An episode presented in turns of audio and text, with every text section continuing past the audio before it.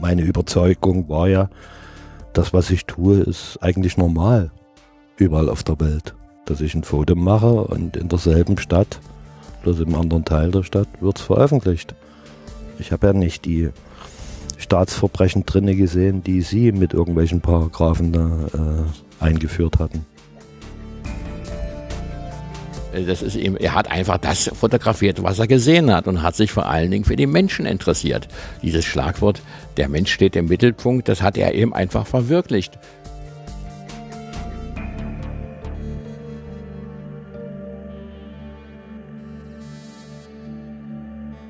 Staatsbürgerkunde. Ein Podcast über das Leben in der D D R. Von Martin Fischer. Folge zweiundachtzig, Objektiv.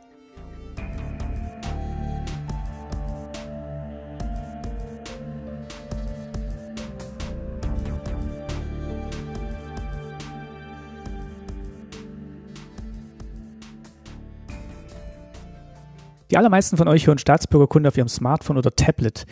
Wenn ich also meinen Download-Statistiken Glauben schenken darf, hat ein Großteil von euch gerade ein solches Gerät in der Nähe. Und damit nicht nur einen leistungsstarken Computer zur Hand, gefüllt mit Programmen und verbunden mit dem immensen Datenstrom des Internets, sondern auch eine stets einsatzbereite Film- und Fotokamera. Immer griffbereit, um Begegnungen und Kuriositäten des Alltags festzuhalten. Für den Fotografen Harald Hauswald gestaltete sich das im Berliner Prenzlauer Berg der neunzehnhundertachtziger Jahre nicht ganz so einfach. Auch er wollte nur seinen Alltag dokumentieren, die Welt, in der er lebte, auf seinen Fotos festhalten. In der heutigen Folge berichtet er davon, wie es war, Fotograf in der D D R zu sein, welche Themen ihn beschäftigten und auf welche Miss- und Widerstände er stieß. Seine Bilder kannte ich schon länger, auf Harald als Person aufmerksam geworden bin ich aber erst im Februar zweitausendachtzehn. Die Stiftung zur Aufarbeitung der S E D-Diktatur hatte zur Ausstellungseröffnung geladen. Voll der Osten heißt sie und ist zum Zeitpunkt der Aufnahme bundesweit an vielen Erinnerungsorten zu sehen. Die Bilder stammen alle von Harald Hauswald, die Begleittexte dazu von meinem zweiten Gast in dieser Folge, Stefan Wolle. Er ist wissenschaftlicher Leiter des D D R-Museums in Berlin und als Historiker ein ausgewiesener Experte für das Leben der D D R. Und er war auch schon mal zu Gast bei Staatsbürgerkunde. Wie ihr wisst, unterstützt das D D R-Museum diesen Podcast seit der letzten Folge und das hilft mir, auch und nicht zuletzt dank eurer regelmäßigen Unterstützung, das Format in der Art und Weise zu produzieren und weiterzuentwickeln, die sich für mich gut und richtig anfühlt. Ein großes Danke an euch alle. Ja, und nun wünsche ich euch viel Spaß und Erkenntnisgewinn mit der neuen Folge und einem Blick auf die D D R durch das Objektiv von Harald Hauswald. Ja. Auf dem Balkon von Ostkreuz sitze ich mit Harald Hauswald. Guten Abend. Hallochen. Ähm, Harald Hauswald ist Fotograf, ist neunzehnhundertvierundfünfzig geboren in Radebeul bei Dresden. Lebt jetzt aber dann seit, seit er dreiundzwanzig ist, glaube ich, in Berlin, dreiundzwanzig, vierundzwanzig. achtundsiebzig, ja. Genau. Und ähm, ja, ist Fotograf und hat ein bewegtes Leben als Fotograf in Osten Berlin, in Ostberlin, in Westberlin und in Berlin generell geführt. Und darüber wollen wir heute äh, sprechen. Ja, fangen wir doch mal an. Ähm, neunzehnhundertvierundfünfzig in Radebeul geboren, das kenne ich jetzt tatsächlich als äh, Karl-May-Stadt oder oh, Dorf. So liegt vor den Toren von Dresden und ähm, ja, da sind sie geboren und wollten, äh, da bist du geboren und wolltest Fotograf werden? Nee, ich bin zwar da geboren, aber Fotograf wollte ich nicht werden, das wollte mein Vater, ich wollte eigentlich Koch werden. Da hatte mein Vater aber was dagegen, der war selbstständiger Handwerksmeister, hatte einen eigenen Betrieb und kam dann plötzlich mit einem Lehrvertrag in der Hand an und da war ich verdonnert, eine Lehre anzufangen, neunzehnhundertsiebzig. Und äh, habe aber die ersten anderthalb Jahre nur Dunkelkammer gehabt, ließ ich mir nur Urlaubsfilme im Tank entwickeln. Also eine ganz spannende Ausbildung. Und nach anderthalb Jahren wusste ich immer noch nicht, wie ein Fotoapparat aussieht und da habe ich den ganzen Mist hingeschmissen. Weil es äh, A nicht das war, was du machen wolltest und B dann auch noch in der Tätigkeit. Ja, so nur, nur im Dunkeln und dann irgendwie sieben mal zehn. Abzüge mit Büttenrand noch damals. Ähm, das fand ich wirklich nicht so spannend. Dann habe ich, wie gesagt, hingeschmissen, habe dann erstmal auf den Bau angefangen. Erst als Industrieanstreicher, dann Aufzugsmonteur und Gerüstbauer. Das habe ich gemacht bis Ende zweiundsiebzig und dann äh, passierte was Schönes. Das ist gut. Ich war damals so äh, Tramper und bin immer den Rockbands hinterher getrampt. Und dann hat mir eine Band aus Leipzig, Birkholz-Formation, kennt heute kaum noch einer, aber das war die große Konfer Konkurrenz zu Renft. Mhm. Die haben mir ein Angebot gemacht, dass ich bei denen als Techniker anfange, Rodi sozusagen. Und da habe ich Dezember zweiundsiebzig sozusagen Berufsausweis gekriegt als erster Rocktechniker der D D R. Und dann mit äh, auf Tour gegangen? Und dann vorher schon auf Tour und dann sozusagen offiziell. Das hieß damals unständig beschäftigt, weil nicht die Band war der Auftraggeber, sondern der je jeweilige Veranstalter. Okay. Also es gab kein ständig äh, Chef, sondern es war unständig, nannte sich das. Wie kam denn das an, als du A, die Ausbildung hingeschmissen hast und dann B, äh, angefangen hast mit der Rockband zu touren? Also zunächst mal vielleicht bei deinem Vater, der, der die Ausbildung vermittelt hat und dann vielleicht auch bei den offiziellen Stellen, die dann eben eintragen mussten, unselbstständig beschäftigt? Na, erstens bei meinem und Vater äh, war es eigentlich in, da schon fast egal, weil ähm, zu dem Zeitpunkt war gerade meine Mutter äh, gestorben, kurz vorher an Krebs. Und ich habe meinen Vater kaum gesehen. Der war tagsüber im Betrieb und ich habe eben mein eigenes Ding gemacht und war ja, wie gesagt, an den Rockbands hinterher. Also kaum zu Hause. Das war eigentlich egal. Und das andere mit den staatlichen Stellen, ich habe meine Absicherung gehabt, ich habe meinen Nachweis gehabt, dass ich einen Job habe. Und da hat sich dann auch keiner für interessiert. Und dann ging es los und unterwegs. Ging, allerdings leider nur offiziell, also ich habe es ja länger gemacht bei denen, ich hatte ja schon vorher bei denen angefangen, immer wieder mit Anlage reinzutragen und so weiter, aber die offizielle Zeit war eigentlich nur ein halbes Jahr. Weil dann, dann was passiert ist? Was sehr Böses. Okay. Armee. Ah, dann musste, musstest du. Dann hab da aber anderthalb Jahre das Leben nur noch im Laufschritt. Das waren dann, waren das da anderthalb Jahre oder waren es nicht drei? Anderthalb Jahre. Nee, nee, drei wäre Unteroffizier, also okay. Freiwillig. Okay. Aber der normale Wehrdienst waren anderthalb Jahre. Und dann bist du da rausgezogen worden aus der, aus der Tour und direkt? Aus dem Lotterleben. In ein ordentliches Leben. Und danach gab es auch kein Zurück mehr? Nee, da war die Band verboten. Ah, okay. Inzwischen, also ich war gerade irgendwie, glaube ich, sechs Wochen bei der Armee und da sind die verboten worden. Also da gab es ja, wäre vielleicht möglich gewesen, wieder bei irgendeiner Band anzufangen, aber das war für mich die Alternat- äh, die ultimative Band überhaupt, neben Renft. Und wie gesagt, die waren verboten und dann hat mir einer einen Tipp gegeben, dass es an der T U in Dresden äh, an jeder Sektion eine Bildstelle geben soll und ich soll es doch mal probieren, da als Fotograf unterzukommen. Das stimmte zwar, dass im Prinzip jede Sektion so eine Art eigenes Labor hatte, mehr oder weniger, aber es gab eine Zentrale, die Hauptbildstelle, und dort habe ich dann nach der Armee, also Dezember vierundsiebzig, habe ich dann da als ungelernter Fotograf angefangen. Weil du dann doch wieder in den ich, Beruf wolltest oder weil es einfach was war, was du machen konntest? Naja, als Techniker, also, wäre schön gewesen, so als, als, als, als Leben insgesamt, aber irgendwie doch mal irgendwie einen Berufsabschluss zu machen, ja, war schon irgendwo wichtiger. Und in der T U, als ich mich da vorgestellt habe, das war alles sehr sympathisch. Der Chef war zwei Jahre älter als ich und der hat mir gleich den ersten Tag eine Kamera in die Hand gedrückt und da ging es gleich mit Fotografieren los und nicht in der Dunkelkammer. Ich wollte gerade fragen, war das dann spannender als das Entwickeln von Filmen, weil man dann auch mal tatsächlich Richtung Fotografie gekommen ist? Himmelweiter Unterschied. Er hat, wie gesagt, mit leider Kamera in die Hand gedrückt und sagte, hier im Schumannbau ist eine Veranstaltung, da brauchen wir was für die T U-Zeitung. Knippst du mal, wenn es was wird, nehmen wir deine, wenn es nicht wird, komme ich mit. Dann nehmen wir meine, aber es wurde was. Da hatte ich dann gleich meine erste Veröffentlichung in der T U-Zeitung. Und dann war sozusagen Blut geleckt. Und das war dann so ein bisschen Lernen während des Tuns, also? Nee, das war richtig Erwachsenenqualifizierung. Also ich habe dort sozusagen meine praktische Ausbildung mhm. gemacht. Und damals, als ich meine erste Lehre angefangen hatte, gab es noch zwei äh, Ausbildungsstätten in der gesamten D D R. Immer in Dresden gab es eine Berufsschule und die zweite war in Potsdam Kaput. Äh, da kamen auch Kraft und Steiner her, die das berühmte Lehrbuch für Fotografie geschrieben haben. Und die haben während der Ferien, haben die sozusagen äh, Erwachsenenqualifizierung durchgezogen, also heute sagt man zweiten Bildungsweg. Ja.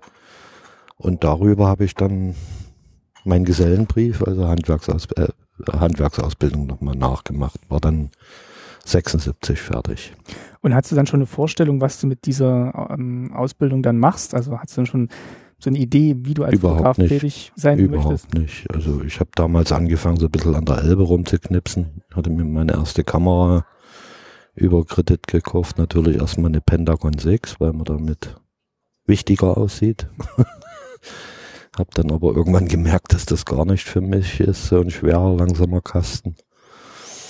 Und bin dann auf Kleinbild umgestiegen und da ging es dann los, dass ich im Freundeskreis angefangen habe. Das war ja dann auch bloß noch anderthalb Jahre oder so. Äh, Dann bin ich ja schon über Nacht nach Berlin. Und warum? Also durch eine Frau. Der Liebe wegen? Ich hatte eine Berlinerin kennengelernt, äh, Vater geworden und sie ist erstmal zu mir gezogen nach Radebeul und hat aber dann den Kleinstadt-Mief, also Dorf, weiß ich von mir, was du vorhin gesagt hattest, sind hm. immerhin fünfundvierzigtausend Einwohner. Okay. ähm, die hatte aber dann den Kleinstadt-Mief satt und hat gesagt, entweder kommst du mit nach Berlin oder das Feierabend.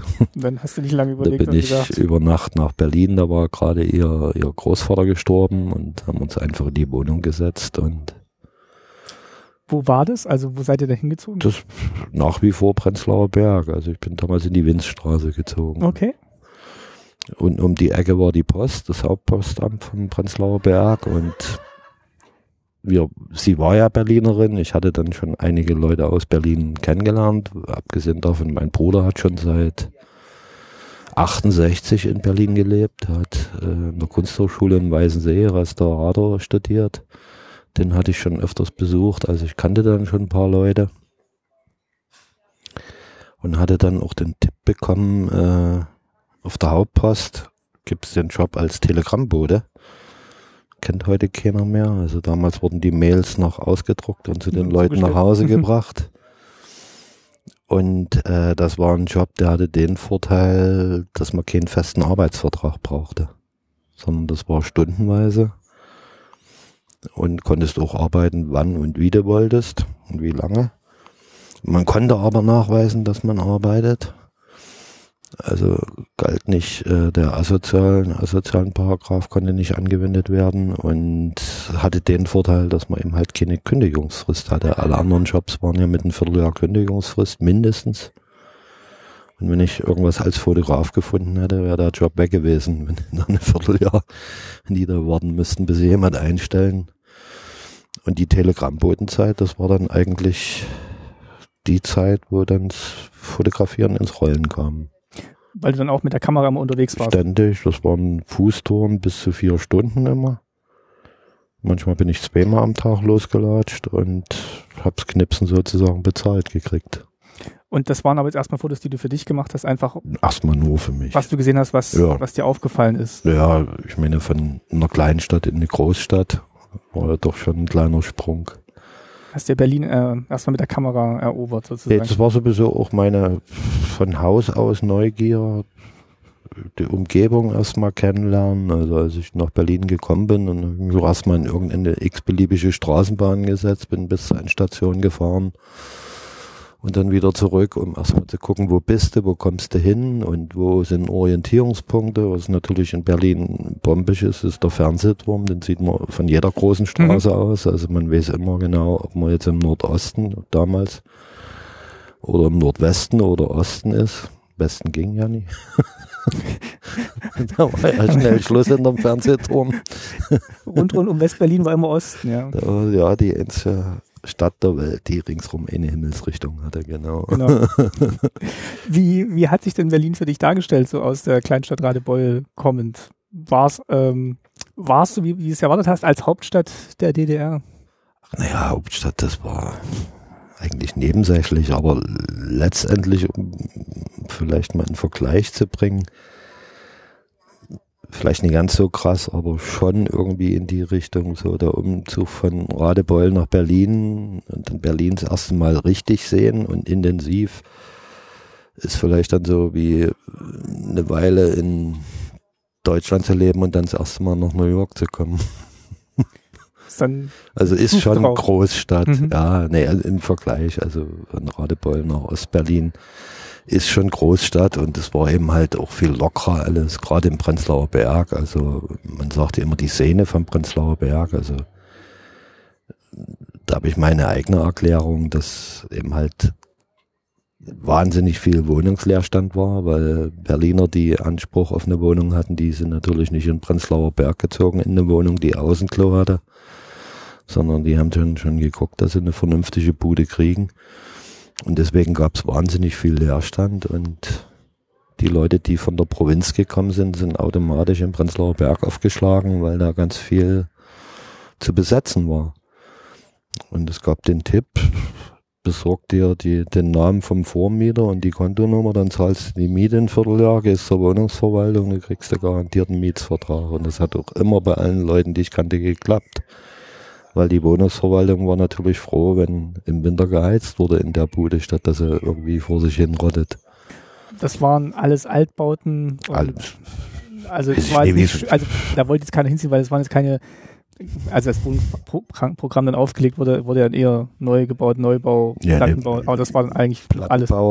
Plattenbau, glaube ich, ein ganzer Block war so teuer wie eine Altbauwohnung im ja. Prenzlauer Berg zu sanieren. Also da wurde gar nichts gemacht offiziell.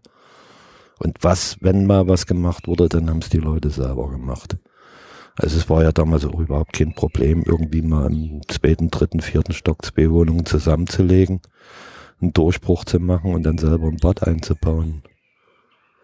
Waren das dann hauptsächlich zugezogen oder gab es wirklich auch noch so alt, Alteingesessene? Es gab Alteingesessene, die die Chance genutzt haben, gerade mit den Wohnungszusammenlegungen, das gab es ja ganz viel. Und die Zugezogenen, die sind erstmal äh, in irgendeine Bude aufgeschlagen, um Fuß zu fassen und dann haben sie sich weiter orientiert. Und deswegen war auch gerade Prenzlauer Berg, deswegen auch hat sich da sozusagen die Szene angesiedelt, weil da eben dieser Freiraum da war.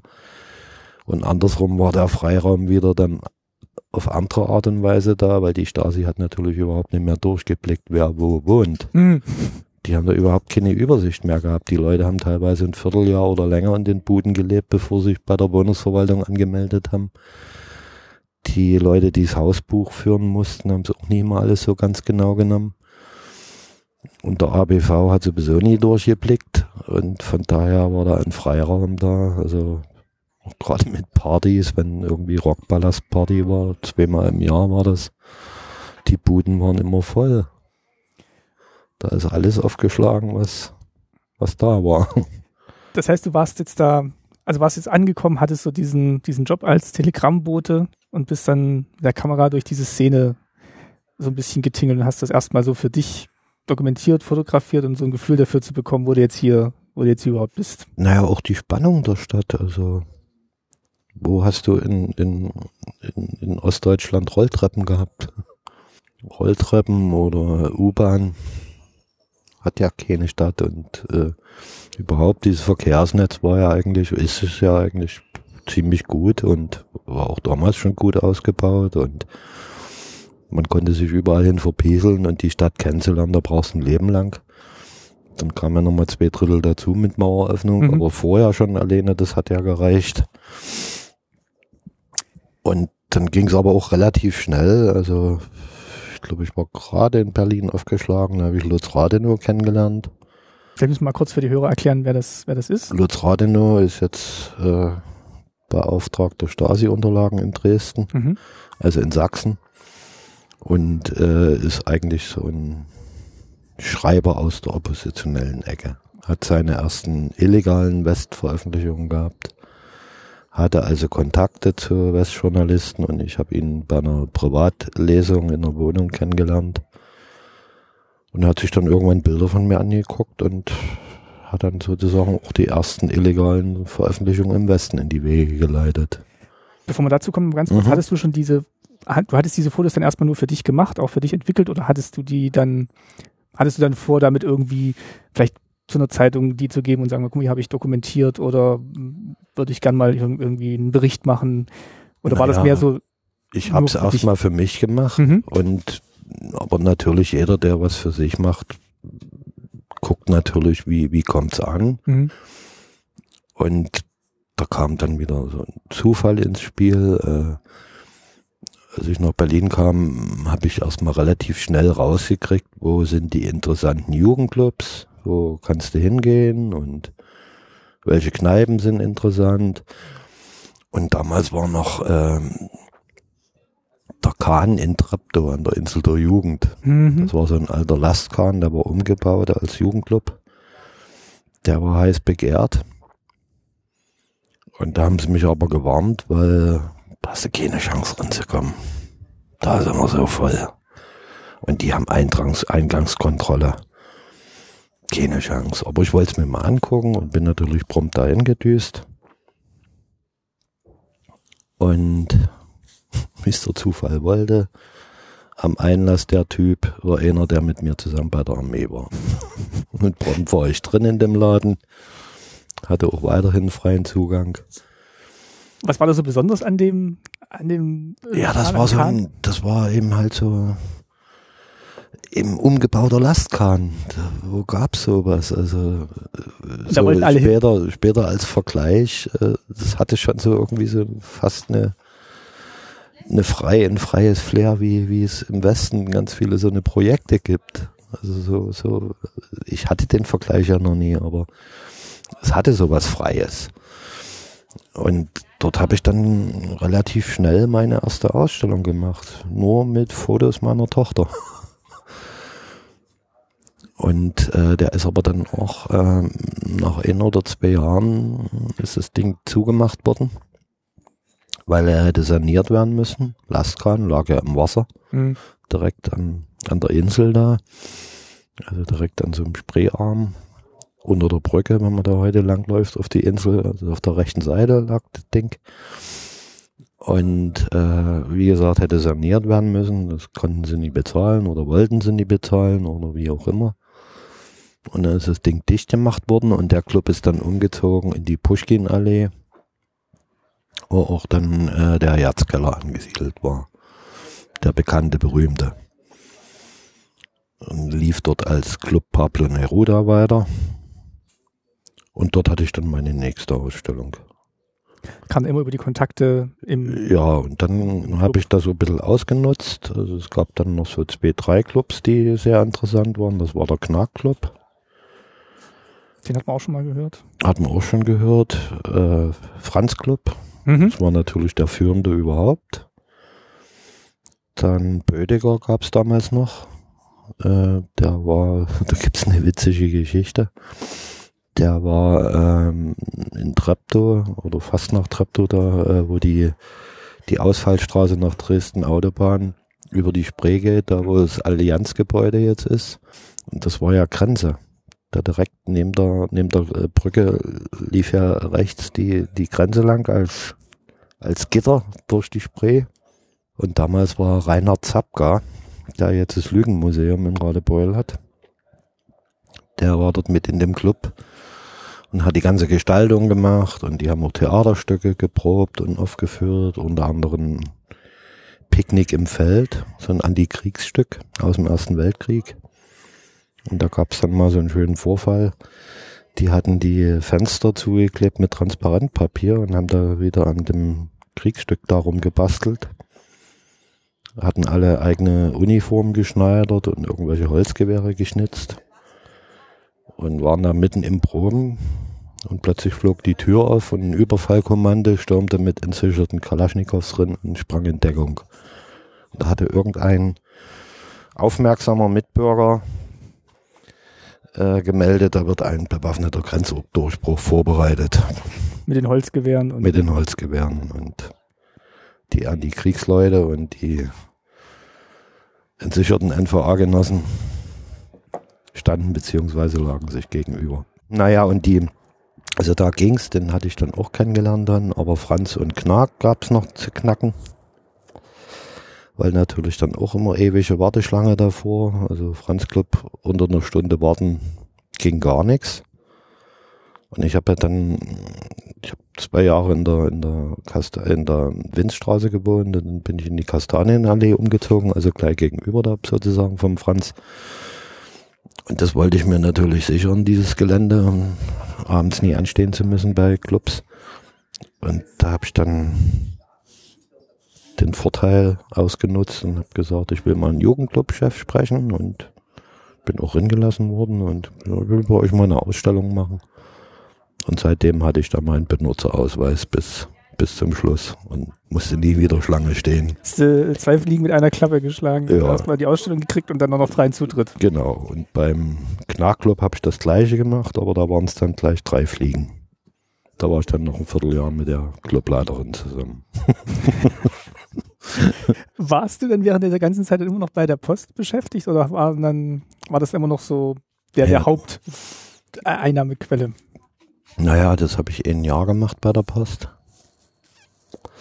Als Telegrammbote, dann bin ich umgestiegen als Heizer, dann war der Heizer weggelaufen und die Mädels haben sich beklagt, dass es im Winter dann früh eben doch ein bisschen arschkalt ist. Bei der Post dann? Oder? Bei der Post und da habe ich dann einen Heizerposten angenommen. Von Duden und Blasen keine Ahnung. Mir war nur bewusst, dass die eben früh nie meckern sollen, wenn sie auf die Post kommen, dass es warm sein muss. Und alles andere war mir und denen egal. Und da habe ich dann immer schön zwanzig Stunden aufgeschrieben. Immer noch frei, also ohne Job, also nur Arbeitszeitabrechnung. Also die Woche zwanzig Stunden immer morgens angeheizt. Und na, bin ich nachts hin, so um zwei, habe ordentlich reingeknallt und dann bin ich nachmittags nochmal hin und habe äh, Asche rausgezogen und nachgeheizt und dann war gut. Also täglich vielleicht Stunde, anderthalb Stunden gearbeitet, aber zwanzig Stunden bezahlt gekriegt und es gab drei sechzig die Stunde. Und zwischendurch bist du dann wieder los? Dann habe ich mein Ding gemacht. Und dann habe ich aber ein Angebot gehabt. Jetzt muss ich gucken, dass ich nicht durcheinander bringe. Was kam als erstes? Kann sein, also Deutsches Theater hatte ich was gehört, dass da eine Fotografenstelle frei ist. Die Fotografin war gestorben oder irgendwas war da. Und also Bühnenfotografin, die dann auch ja. von den Aufnahmen oder von den Proben, dass dann im Programmheft genau. abgedruckt wird. Und ja, es gibt ja Theater, hm? festangestellte Theaterfotografen, gab es ja damals mhm. mehrere. Heute ist das, glaube ich, alles frei. So eine Jobs oder gute Leute haben ihre eigenen dann. Aber viel frei bestimmt. Ne? Viel frei, ja. Und ich glaube, da habe ich erstmal am Deutschen angefangen. Äh, da haben sie mich erstmal auf die Laborantenstelle gesetzt. Das Witzige war, äh, auf der Fotografenstelle war eine, die einen Laborantenabschluss hatte. Und da dachte ich, naja, ich habe einen Fotografenabschluss, also meine Chancen sind höher, dass ich irgendwann den Posten kriege. Aber Pustekuchen, die saß so fest im Sattel, dass es da überhaupt keine Chance gab, die irgendwie rauszuwippen. Sondern die hat als Laborantin den Fotografenposten da gekrallt gehabt und ich hätte es ja auch nie anders gemacht. Und ich hatte keine Chance, also habe ich nach einem halben Jahr auch wieder aufgehört. Und weil Laborant war dann wieder entwickelt. Ja, Laborant, das war ja. wieder, ich habe dann zwar mal ein Stück fotografiert im B A T, also das war so eine Außenstelle gewesen vom Deutschen Theater. Da hat Erfurt und Stillmark, die haben damals draußen vor der Tür von Borchert mhm. inszeniert und da habe ich so eine, einen Vertrag gekriegt für eine Inszenierung, aber das war es auch. Und ähm, da habe ich dann aufgehört und habe bei meinem Bruder angefangen. Der war, wie gesagt, Restaurator und hatte sich spezialisiert auf Wandgemälde und hatte einen Auftrag in Jüterbock, äh, eine Kirche zu restaurieren und Potsdam-Nikolaikirche, die war damals in der Restaurierungsphase. Und da haben wir die in der Kuppel, die Medaillons haben wir restauriert. Und das habe ich dann auch ein halbes Jahr gemacht. Ach, zwischendurch hatten sie mich dann mal irgendwie wegen asozialer Gefährdung, wahrscheinlich wegen der Postgeschichte am, am Wickel. Da musste ich dann so einen Zwangsjob machen bei V E B Dienstleistung. War ich in einer Passbildbude ein Vierteljahr in Pankow. Wegen was bist du da? Ja, wahrscheinlich wegen dieser Postgeschichten. Da haben sie irgendwas in den falschen Hals gekriegt, dass ich da, vielleicht habe ich zu wenig gearbeitet, ich weiß es nie. Gab es auch nie irgendwas. Mir haben sie nahegelegt, dass ich mir einen festen Job suchen soll und das würden sie auch vermitteln und da haben sie mich da zwangsvermittelt. Na, okay. Irgendwie ein Vierteljahr da in die Passbildbude in Pankow, direkt an der Kirche. Dann die anderen Jobs und dann habe ich ähm, einundachtzig habe ich dann eine Sache vermittelt bekommen in der Stephanus-Stiftung, die größte diakonische Einrichtung der D D R. In der Öffentlichkeitsarbeit einen drei Stunden Vortrag täglich als Fotograf. Das hatte ein Freund in die Wege geleitet und Braune, der Direktor, hatte extra die Planstelle dafür geschaffen. Und das habe ich gemacht bis neunundachtzig. Wie gesagt, drei Stunden Vortrag und hatte da meine absolute Freiheit. Das war dann Dokumentation von Veranstaltungen? Veranstaltungen und mal, äh, es gab so einen Freundesbrief, also das war immer die Herde dann. Äh, Dezember zu Weihnachten wurden immer viertausend Postkarten verschickt, die ich in Handarbeit dann herstellen musste. Heute gehst du in den Copyladen, ja, oder an den Computer. Und damals musste ich dann immer einmal im Jahr viertausend Postkarten in der Dunkelkammer machen. Wurde ein Motiv rausgesucht und das war dann die Weihnachtskarte? Das war dann die Weihnachtskarte und ansonsten Veranstaltung oder auch mal ein Heim. Also die hatten ja fünfundzwanzig äh, Heime in der D D R verteilt, von der Ostsee bis in den Harz, Heringsdorf bis Gernrode. Und jedes Heim hatte so ein Jahresfest. Und da bin ich immer hingefahren zu den Jahresfesten. Und das waren aber schöne Geschichten. Also war auch eine tolle Zeit eigentlich, weil also so sich Behinderten anzunähern zum Fotografieren, das war eigentlich eine tolle Lehre. Also um es in einen Spruch zu sagen, der Direktor hat immer gesagt, bei irgendwelchen Veranstaltungen, ein Behinderter hat mal zu mir gesagt, wissen Sie was, Herr Braune, eigentlich sind wir alle behindert, bloß bei uns haben Sie es gemerkt. Es ist sehr richtig. Sehr richtig, allerdings. Ja, ja. Parallel hattest du jetzt dann aber schon Lutz Rathenow kennengelernt, also ja, bei an dieser Ausstellungen oder bei dieser Lesung, bei dieser privaten Lesung.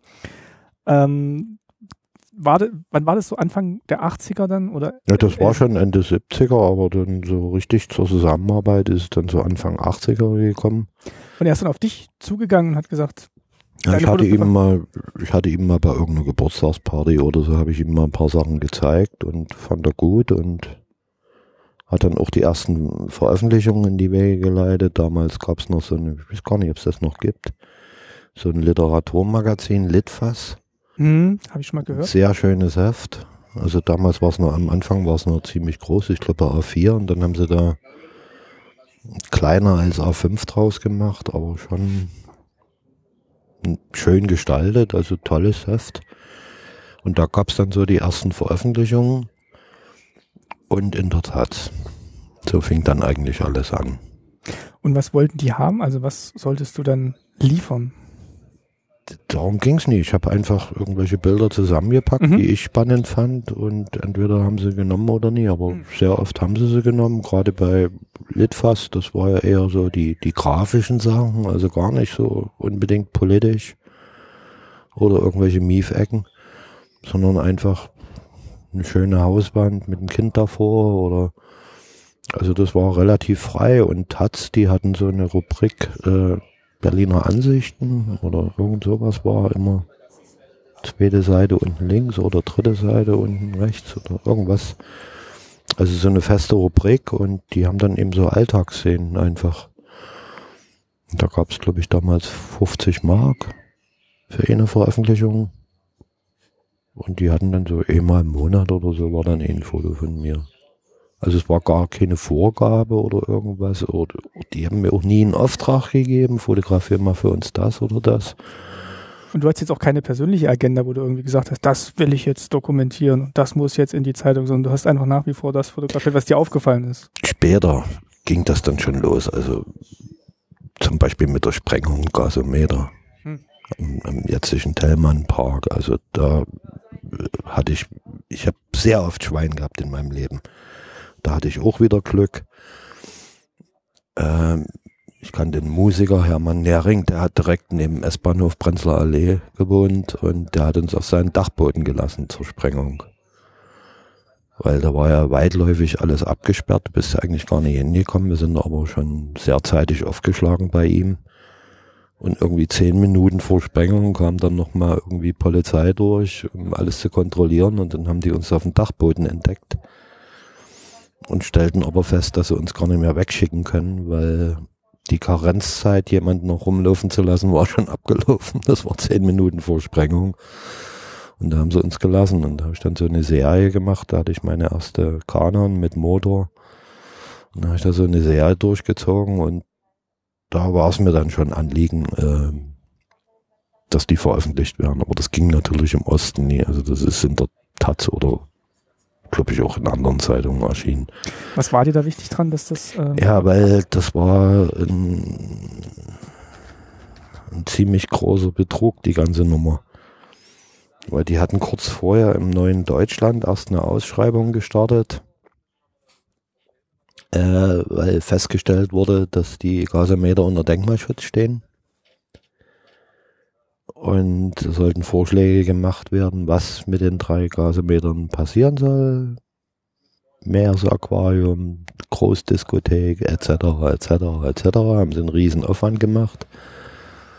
Und dann wurde plötzlich bekannt gegeben, der Boden ist verseucht und die müssen jetzt doch gesprengt werden. Der Hintergrund war letztendlich, dass der Bildhauer, der den Tellmann gestaltet hat, dass dem das nicht gefallen hat, dass da im Hintergrund die Gasometer stehen und das, das Bild seines Tellmann-Kopfes stören könnten. Da hat er offene Türen eingerannt und dann... Und da gab es sozusagen die erste Protestwelle und da war ich sozusagen mit dabei. Und die sind dann auch gedruckt worden? Die, die sind gedruckt worden. Gab es dann nochmal ein Nachspiel, weil ein vielleicht Nachspiel. Auch bekannt war, dass, dass ihr, also ihr seid ja da gefunden worden auf dem Dachboden, ist dann noch jemand gekommen und gesagt, nee, die das, Fotos von Ihnen, das war da. Das haben sie nie mitgekriegt. Das haben nee, sie nicht nee, zusammengebracht. Nee, nee, nee. Mhm. Da habe ich ja noch ohne Namen veröffentlicht. Also mhm. Das war noch relativ ohne, aber da ging es schon los mit Stasi, also durch die Veröffentlichung, die Lutz an die Wege geleitet hatte. Da ging dann schon der ganze Spaß mit der, mit der Behörde los. Wie hast du es zum ersten Mal gemerkt, dass sie dir äh, folgen? Hausdurchsuchung. Okay. Die kamen dann eines... Die kamen früh, haben mich abgeholt zum Verhör und irgendwie nach vier Stunden, das war so ein Durchgangszimmer, wo ich saß, da kam einer an, betont lässig durchs Zimmer schlendernd, so dass ich mitkriegen musste, dass er Sachen von mir aus der Wohnung unterm Arm hat. Da wusste ich aber noch nicht, dass es Hausdurchsuchung ist. Ab dem Moment wusste ich, das hatten sie mir aber vorher nicht gesagt. Und dann habe ich mitgekriegt, oh, das kennst du doch, was er da mit sich so stolz rumträgt. Wie hast du dann reagiert? Also, oder wie hast du das erstmal für dich empfunden? Ich habe ja, ich hab natürlich zweihundertzwanzig Volt gekriegt, aber habe es mir nicht anmerken lassen, soweit ich mich erinnern kann, weil es hätte eh nichts genützt. Aber Hammer war dann so, als ich das Beschlagnahmeprotokoll dann gesehen habe, musste es ja auch unterschreiben. Da war alles, was aus dem Westen war. Ob das eine Postkarte war, irgendeine Fotozeitung oder Kalender oder eine Landkarte oder alles, was aus dem Westen war, alles mitgenommen. Ich war alle Kalender los, alle Post, alle Tagebücher, war alles weg. Und irgendwelche Fachzeitungen, Fotofachzeitungen, selbst die haben sie mitgenommen. Die du auch über äh, Lutz Rathenow bekommen hast? Oder nee, ich kannte dann schon Leute aus West-Berlin. Ich hatte dann schon Freunde und auch Fotografen und die haben dann immer mal was mitgebracht. Und gut, reine Fotobände, also Bildbände, die haben sie nicht mitgenommen. Aber alles, was an Zeitungen, Zeitschriften, war alles weg. Haben die dann, also wahrscheinlich dann daraus geschlussfolgert, dass du Westkontakte hast und was du da ähm, hinlieferst? Na, das wussten sie schon. Die hatten schon mitgekriegt, dass Fotos von mir da im Westen waren. Auch wenn sie teilweise, wie gesagt, ohne Namen veröffentlicht waren. Aber irgendwie haben sie es doch mitgekriegt, dass das eine oder andere, oder mal ist es mit Namen vielleicht veröffentlicht worden, weiß ich jetzt gar nicht mehr genau, ob man das, der Schnitt eigentlich richtig da war. Aber jedenfalls wussten sie schon, dass das eine oder andere von mir war, und da ist mir dann aber so ganz ad hoc irgendwie eine ganz gute Ausrede eingefallen. Da habe ich gesagt, na, ein guter Freund von mir aus Radebeul, der hat sich immer für meine Fotos interessiert und damals noch, und der ist vor einem Vierteljahr ausgereist und der hatte ganz viele Bilder von mir, da muss der da irgendwie was mitgemacht haben. Ich habe keinen Kontakt und geht ja auch nie, Westberlin, und, und das haben sie entweder geschluckt oder schlucken wollen, keine Ahnung. Aber da haben sie mich dann doch erstmal relativ in Ruhe gelassen, also es ist noch keine harten Konsequenzen. Hast du dich dann auch anders verhalten und erstmal ein bisschen nee. den Ball flach gehalten? Einfach nee, weitergemacht? Nee, weitergemacht, also weil das hätte eh keinen Sinn gehabt. Ich meine, wenn immer der Weg eingegangen, eingeschritten war in die Richtung, dann gab es auch keinen zurück. Also A, hätte ich es nie gemacht, und B, da irgendwie äh, zu Kreuze zu kriechen und sagen, äh, oh, tut mir leid, dass ich jetzt da lang marschiert bin, jetzt möchte ich wieder ein guter Bürger sein. Mhm. Außerdem hat meine Überzeugung war ja, das, was ich tue, ist eigentlich normal, überall auf der Welt. Dass ich ein Foto mache und in derselben Stadt, bloß im anderen Teil der Stadt, wird es veröffentlicht. Ich habe ja nicht die Staatsverbrechen drinne gesehen, die sie mit irgendwelchen Paragraphen da äh, eingeführt hatten. Warum haben die das denn als Angriff gewertet oder als persönliche Beleidigung, dass Fotos von dir veröffentlicht? Ja, das waren, also es waren vier Paragraphen, weswegen sie ermittelt haben. Staatsfeindliche Hetze, also sowieso jede Veröffentlichung im Westen war automatisch staatsfeindliche Hetze, Weitergabe nicht geheimer Nachrichten und Agententätigkeit. Und das vierte war dann noch Devisenvergehen. Das wären zwei bis zwölf Jahre gewesen. Agententätigkeit, weil du Sachen fotografiert hast, die der Feind nicht sehen darf. Naja, das wäre diese, das wäre dann äh, Weitergabe geheimer Nachrichten. Ah, okay. Hm. Aber schon alleine äh, mit dem Klassenfeind dieser Art und Weise in Verbindung zu treten. Das war schon Agententätigkeit, sozusagen. Und der Inhalt der Bilder an sich, war das jemals Thema? Das, ähm, weniger. Ging es einfach um die Sache an sich? Also sie haben mehrere Gutachten geschrieben, dann später auch zu dem Buch mit Lutz Rathenow. Wir haben ja dann siebenundachtzig, ist ja zur siebenhundertfünfzig-Jahr-Feier da unser Ost-Berlin-Buch erschienen. Und da haben sie das schon als Verunglimpfung eingestuft. Wir haben es aber gar nicht so gesehen, also wir haben eigentlich lustiges Leben gezeigt, und die Dreckecken, die im Buch waren, das waren für uns keine Dreckecken in dem Sinne, wie sie sie beschrieben haben, sondern es war ja Normalität. Es war halt Teil der Gegend der Stadt. Das hast du überall gesehen, und zwar nicht nur in Berlin und Prenzlauer Berg speziell, sondern in der ganzen Republik, die sah ja so aus und teilweise noch schlimmer. Das habe ich jetzt auch oft gedacht, also wo ich jetzt nämlich noch ein bisschen eingelesen habe, ähm, wird ja manchmal über dich geschrieben, du hättest den den Niedergang der D D R dokumentiert, wo ich dann auch immer, ja, so ein bisschen denke, A, zu dem Zeitpunkt wusste man ja noch gar nicht, dass es tatsächlich diesen Niedergang gibt, dass der auf so ein Ende zuläuft, und zweitens war es dann wahrscheinlich auch aus der Situation raus, wie du gerade gesagt hast, Normalität. Natürlich, also ich habe das nicht als Niedergang empfunden, sondern das war Normalität, also bei mir sah es auf dem Hof so aus in der Kastanienallee wie nach dem Krieg. Viele Jahre. Dann haben sie noch irgendwelche Schuppen abgerissen, weil sie baufällig waren, so die, die alte Kohlenschuppen, die auf dem Hof standen. Und da lag eben dann der Schutt ewig lange rum. Und weil da der Schutt rumlag, hat dann einer sein altes Auto abgestellt, was dann anfing vor sich hin zu rosten. Und das war ja gang und gäbe, das hat man überall gesehen. Und die Hausruinen, und ich weiß nicht, es gibt ein Foto von mir, wo ich da, damals Dimitrov, heute äh, Danziger Straße fotografierte, Wohnkultur, und dahinter so ein Abbruchhaus mit leeren Fenstern. Mm, ja, das Bild das war ja, war ja gang und gäbe, so eine Situation. Natürlich, das war für mich schon auch Politikum, weil irgendwann war ich dann auch so weit, auch angreifen zu wollen. Also weil das war ja irgendwie, ich habe mich eingesperrt gefühlt in dem Land, oder durch die Regierung, nicht in dem Land, aber durch die Regierung eingesperrt gefühlt innerhalb von Grenzen, die es ja nur gab. Und das war so eine Art innere Befreiung, das, das Fotografieren und auch was damit zu machen. Hast du denn auch Rückmeldung bekommen aus, ähm, also auf deine Ausstellungen hin oder von deinen Freunden oder Menschen aus, aus Ostberlin zu dem Zeitpunkt, die, die ich jetzt gezielt auf diese Bilder angesprochen haben und da auch was drin gesehen haben? Ganz viel. Also ich habe dann insgesamt, glaube ich, zu D D R-Zeiten hatte ich insgesamt um die fünfzig Ausstellungen. Also in Jugendclubs und in, in kirchlichen Räumen, also bei Appelmann hatte ich zum Beispiel in der Samariter zwei, zwei Ausstellungen und da bin ich ganz viel angesprochen worden und dann habe ich meine ersten und ähnlichen langwierigen Veröffentlichungen waren in der Kirchenzeitung und da habe ich Fanpost gekriegt und da werde ich heute noch angesprochen. Also da gab es schon Rückmeldung. Was hat das den Menschen gegeben? Also was haben die damit, was haben die darin gefunden?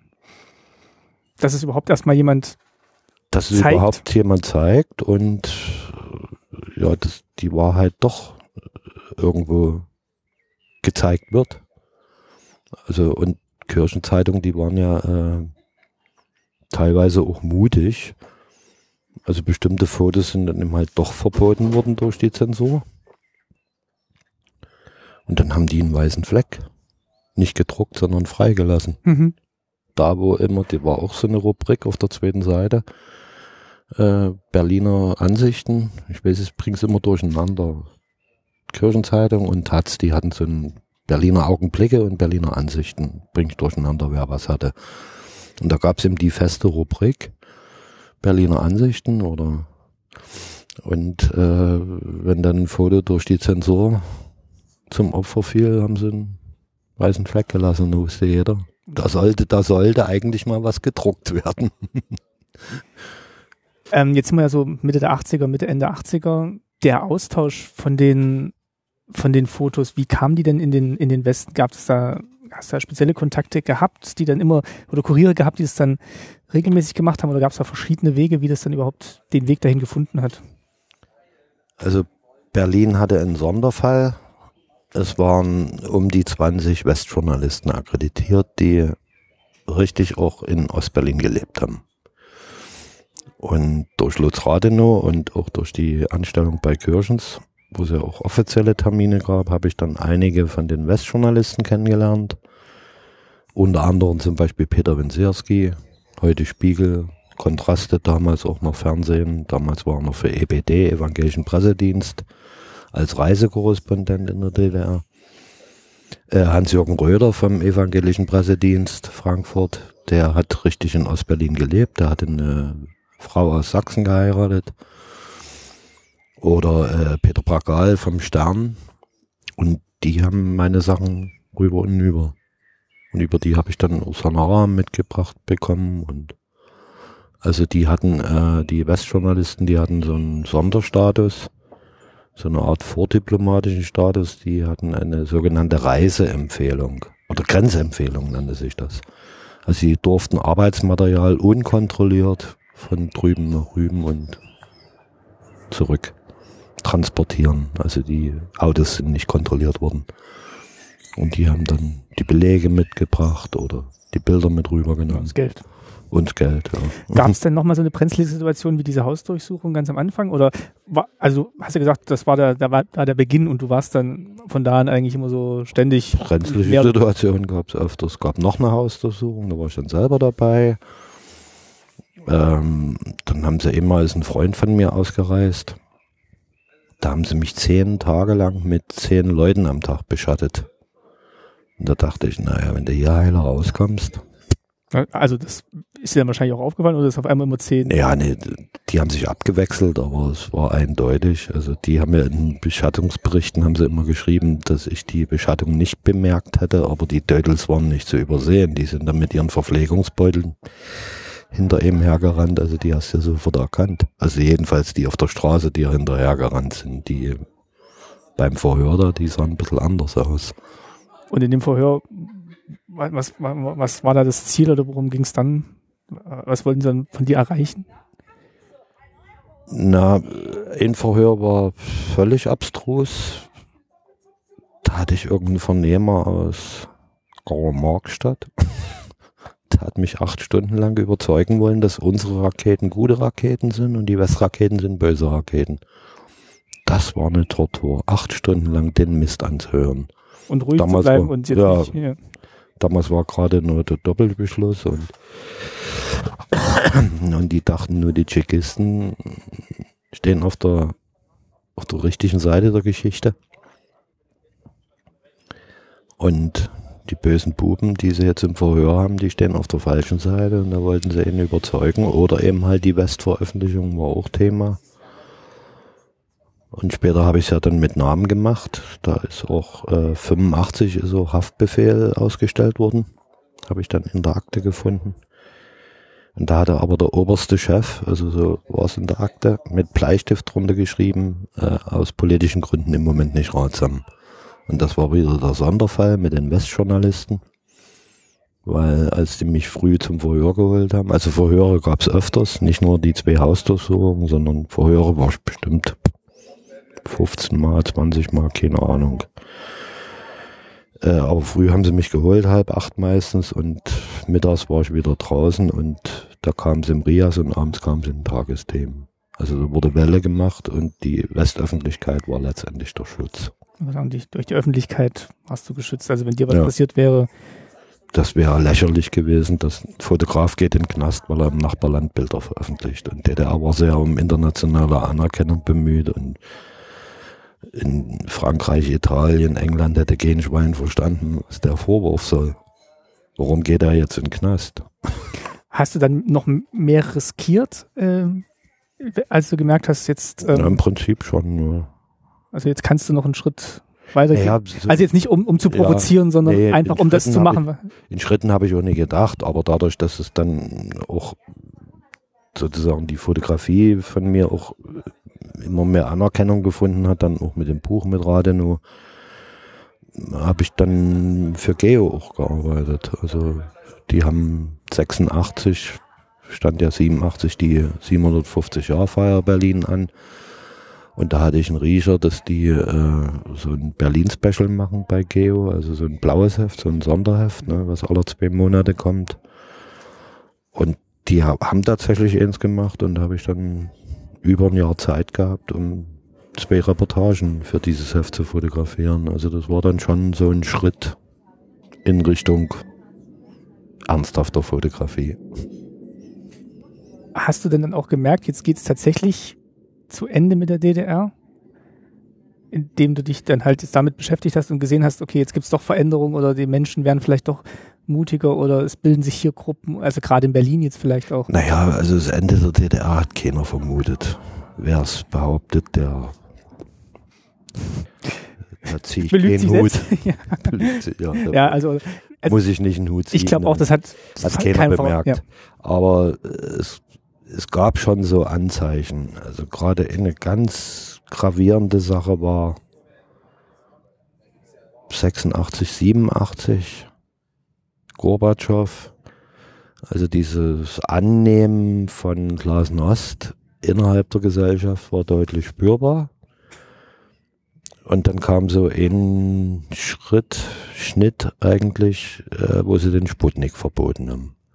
Das die war russische so Zeitschrift. Die russische, sowjetische Brüderzeitschrift. Also das war ja so ein Kulturmagazin bei den Russen.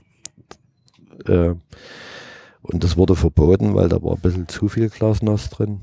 Und das gab es auch, also das gab es auch in der D D R zu kaufen. Das gab es bei uns zu kaufen. Und das war auf einmal weg, ne, vom, vom und Kiosken und also verboten. Wurde, da wurde richtig verboten in der D D R. Und sozusagen äh, vom eigenen Klassengenossen ein Heft zu verbieten, das war, äh, haben sie sich einen Schritt zu weit aus dem Fenster gewagt. Und das ist in der Kulturlandschaft nicht allzu gut angekommen, die Nummer.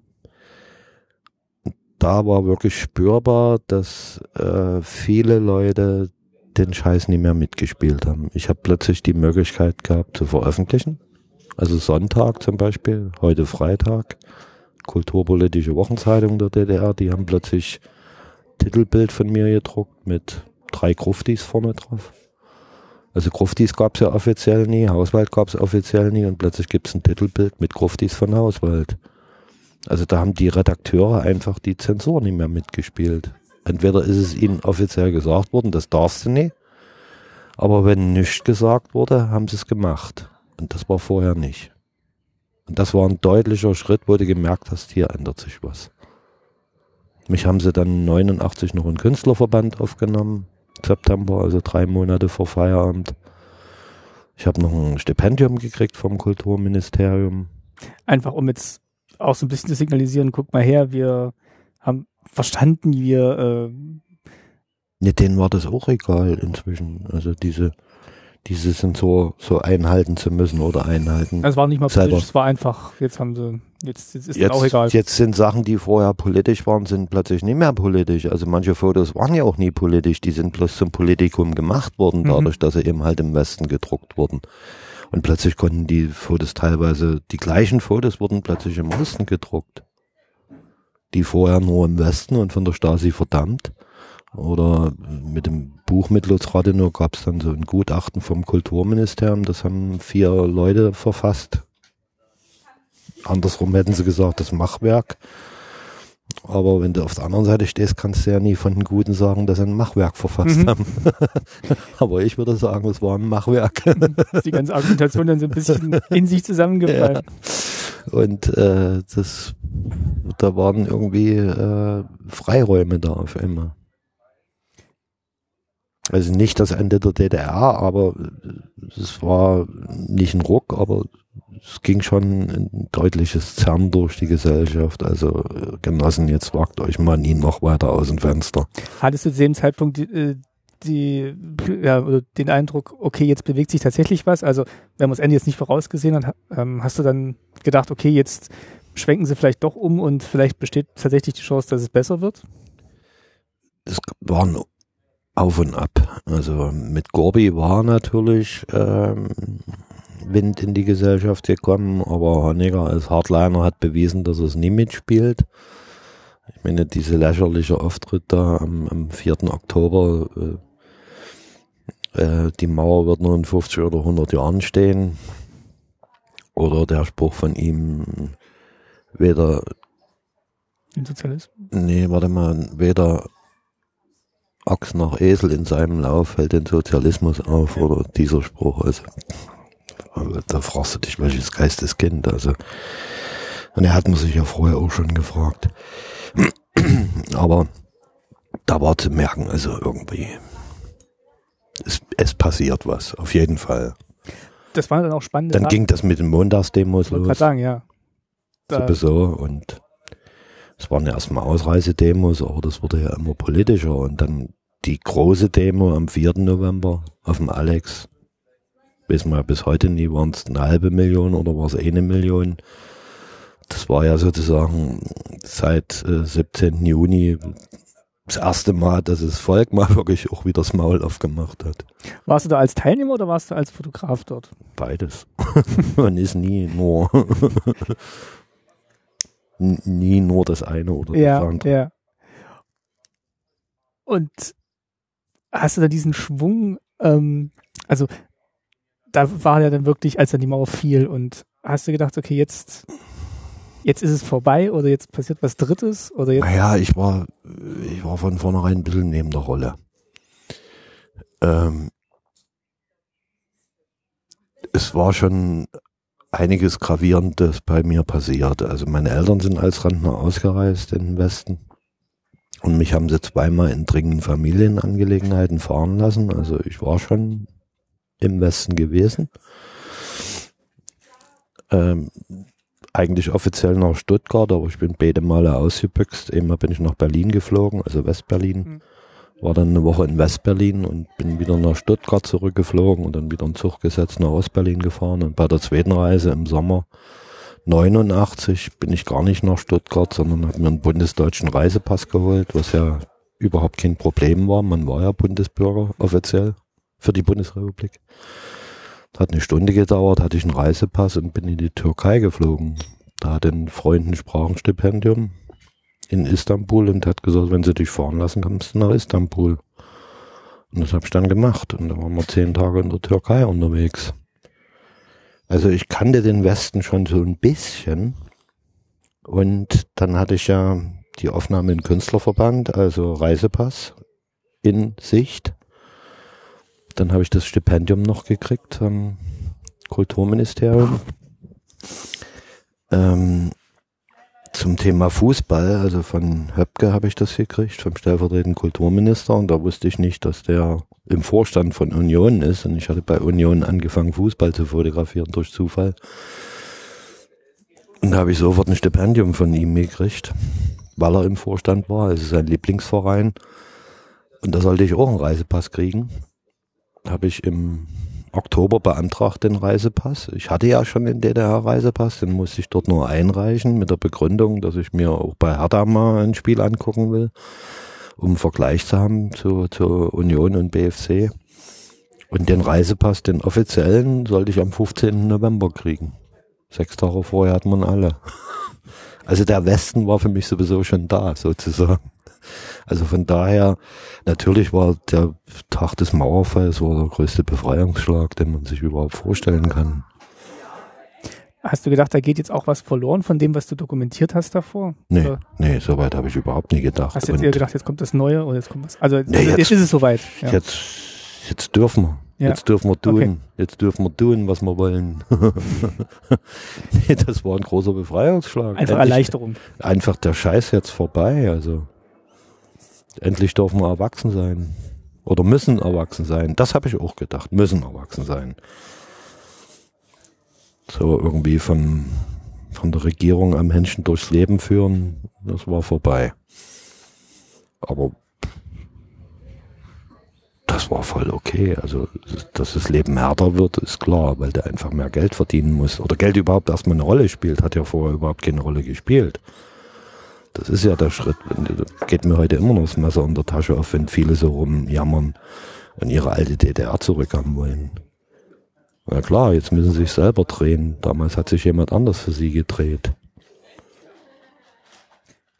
Also das war mir klar, dass es Zuckerschlecken aufgehört hat.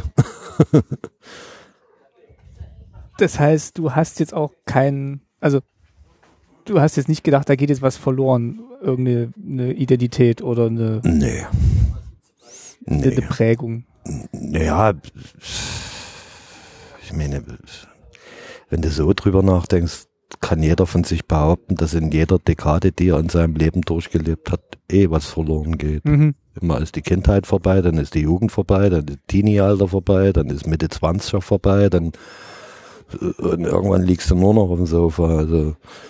Also es geht immer irgendwas zu Ende. Jetzt sind ja die Fotos, die du gemacht hast, ähm, haben ja auch so ein, so ein Land dokumentiert, zu dem vielleicht viele in Westdeutschland jetzt keinen Zutritt hatten. Und das war dann ähm, vielleicht auch spannend, da irgendwie drauf zu gucken. Äh, was hast du denn da für Rückmeldungen davor bekommen und wie war es denn jetzt danach? Also was, was, was hat sich denn jetzt in deiner Arbeit verändert, nachdem die Mauer gefallen war? Also Rückmeldung ist... teilweise die gleiche wie vorher, bloß jetzt von anderen Leuten. Also damals war es eben halt so meistens meine Generation und heute kommt Jugend mit dazu. Also die sehen in den Bildern das Land ihrer Eltern. Und da kommt ganz oft Rückmeldung. Ich habe ja auch viel Schulveranstaltungen, wo ich an Gymnasien bin und so weiter. Da hatten sie D D R im Unterrichtsstoff und ein kluger Lehrer weiß, dass nicht nur Worte was vermitteln, sondern Bilder können es manchmal viel besser und deswegen werde ich da oft eingeladen. Und das ist ganz spannend, mit Jugendlichen drüber zu reden. Also denn für sie bin ich ja inzwischen auch Oldie und für sie ist es manchmal interessant, wie haben wir damals gelebt. Und aus dem Westen die Rückmeldung äh, ist von daher interessant, dass jemand aus Stuttgart ganz anders auf die Bilder reagiert als jemand aus Helmstedt. Grenznaher Bereich, die wussten viel mehr über die D D R als jemand in Stuttgart. Ich hatte im Theodor-Heuss-Haus in Stuttgart eine Ausstellung. Da haben so viele zu mir gesagt, ach schade, dass ich es nie geschafft habe, mal die D D R zu besuchen. Und in Helmstedt, die waren, weiß ich nicht, immer die Woche, haben sie irgendwelche Verwandten besucht. Also diese Resonanz, wie hat D D R damals interessiert oder nicht, so die Frage, die merkt man heute. Ja, ist auch die Frage, wie... Jetzt geht's nicht mehr. Nee, aber nichtsdestotrotz kann man jetzt auch äh, in die Städte reisen, die auf den Fotos abgebildet worden sind. Und ich frage, wie viele das jetzt tatsächlich wahrnehmen? Schon. Also ich denke, dass Ostdeutschland inzwischen schon angenommen wird durch bestimmte prägnante Sachen, äh, Ostsee mhm. oder Harz oder Sächsische Schweiz, also eher äh, durch landschaftlich oder interessante Aspekte, durch Städte, die interessant sind, Potsdam. Waren ja auch viele Westberliner nie vorher in Potsdam. Und jetzt ziehen sie da zuhauf hin. Ja, wie in Prenzlauer Berg. Ja. Also wenn man da eine durchbrochene Wohnung hat und die gehalten hat. Da ist glücklich, allerdings. Äh, wie hat sich denn deine Arbeit äh, also, nach dem Mauerfall... Muss ich an die letzte Frage anschließen, also ähm, puncto Interesse D D R. Also es war nach Maueröffnung erstmal gar kein Interesse da. Das war sofort erstmal alles weg. Bei dir jetzt oder von? Nee, von, überhaupt von außerhalb. Mhm. Also weder aus Deutschland noch international gab's, hat noch irgendeiner der D D R nach D D R gegrillt. Niemand. Aber damals haben wir ja viel Jobs gemacht. Mit Gründung der Agentur ging's ja los. Für die ganzen Westredaktionen waren wir die Experten aus dem Osten. Also sind wir da rumgeschickt worden. Ähm, Das waren die ersten zehn Jahre, war glaube ich erstmal gar nichts. Und dann kamen die Filme.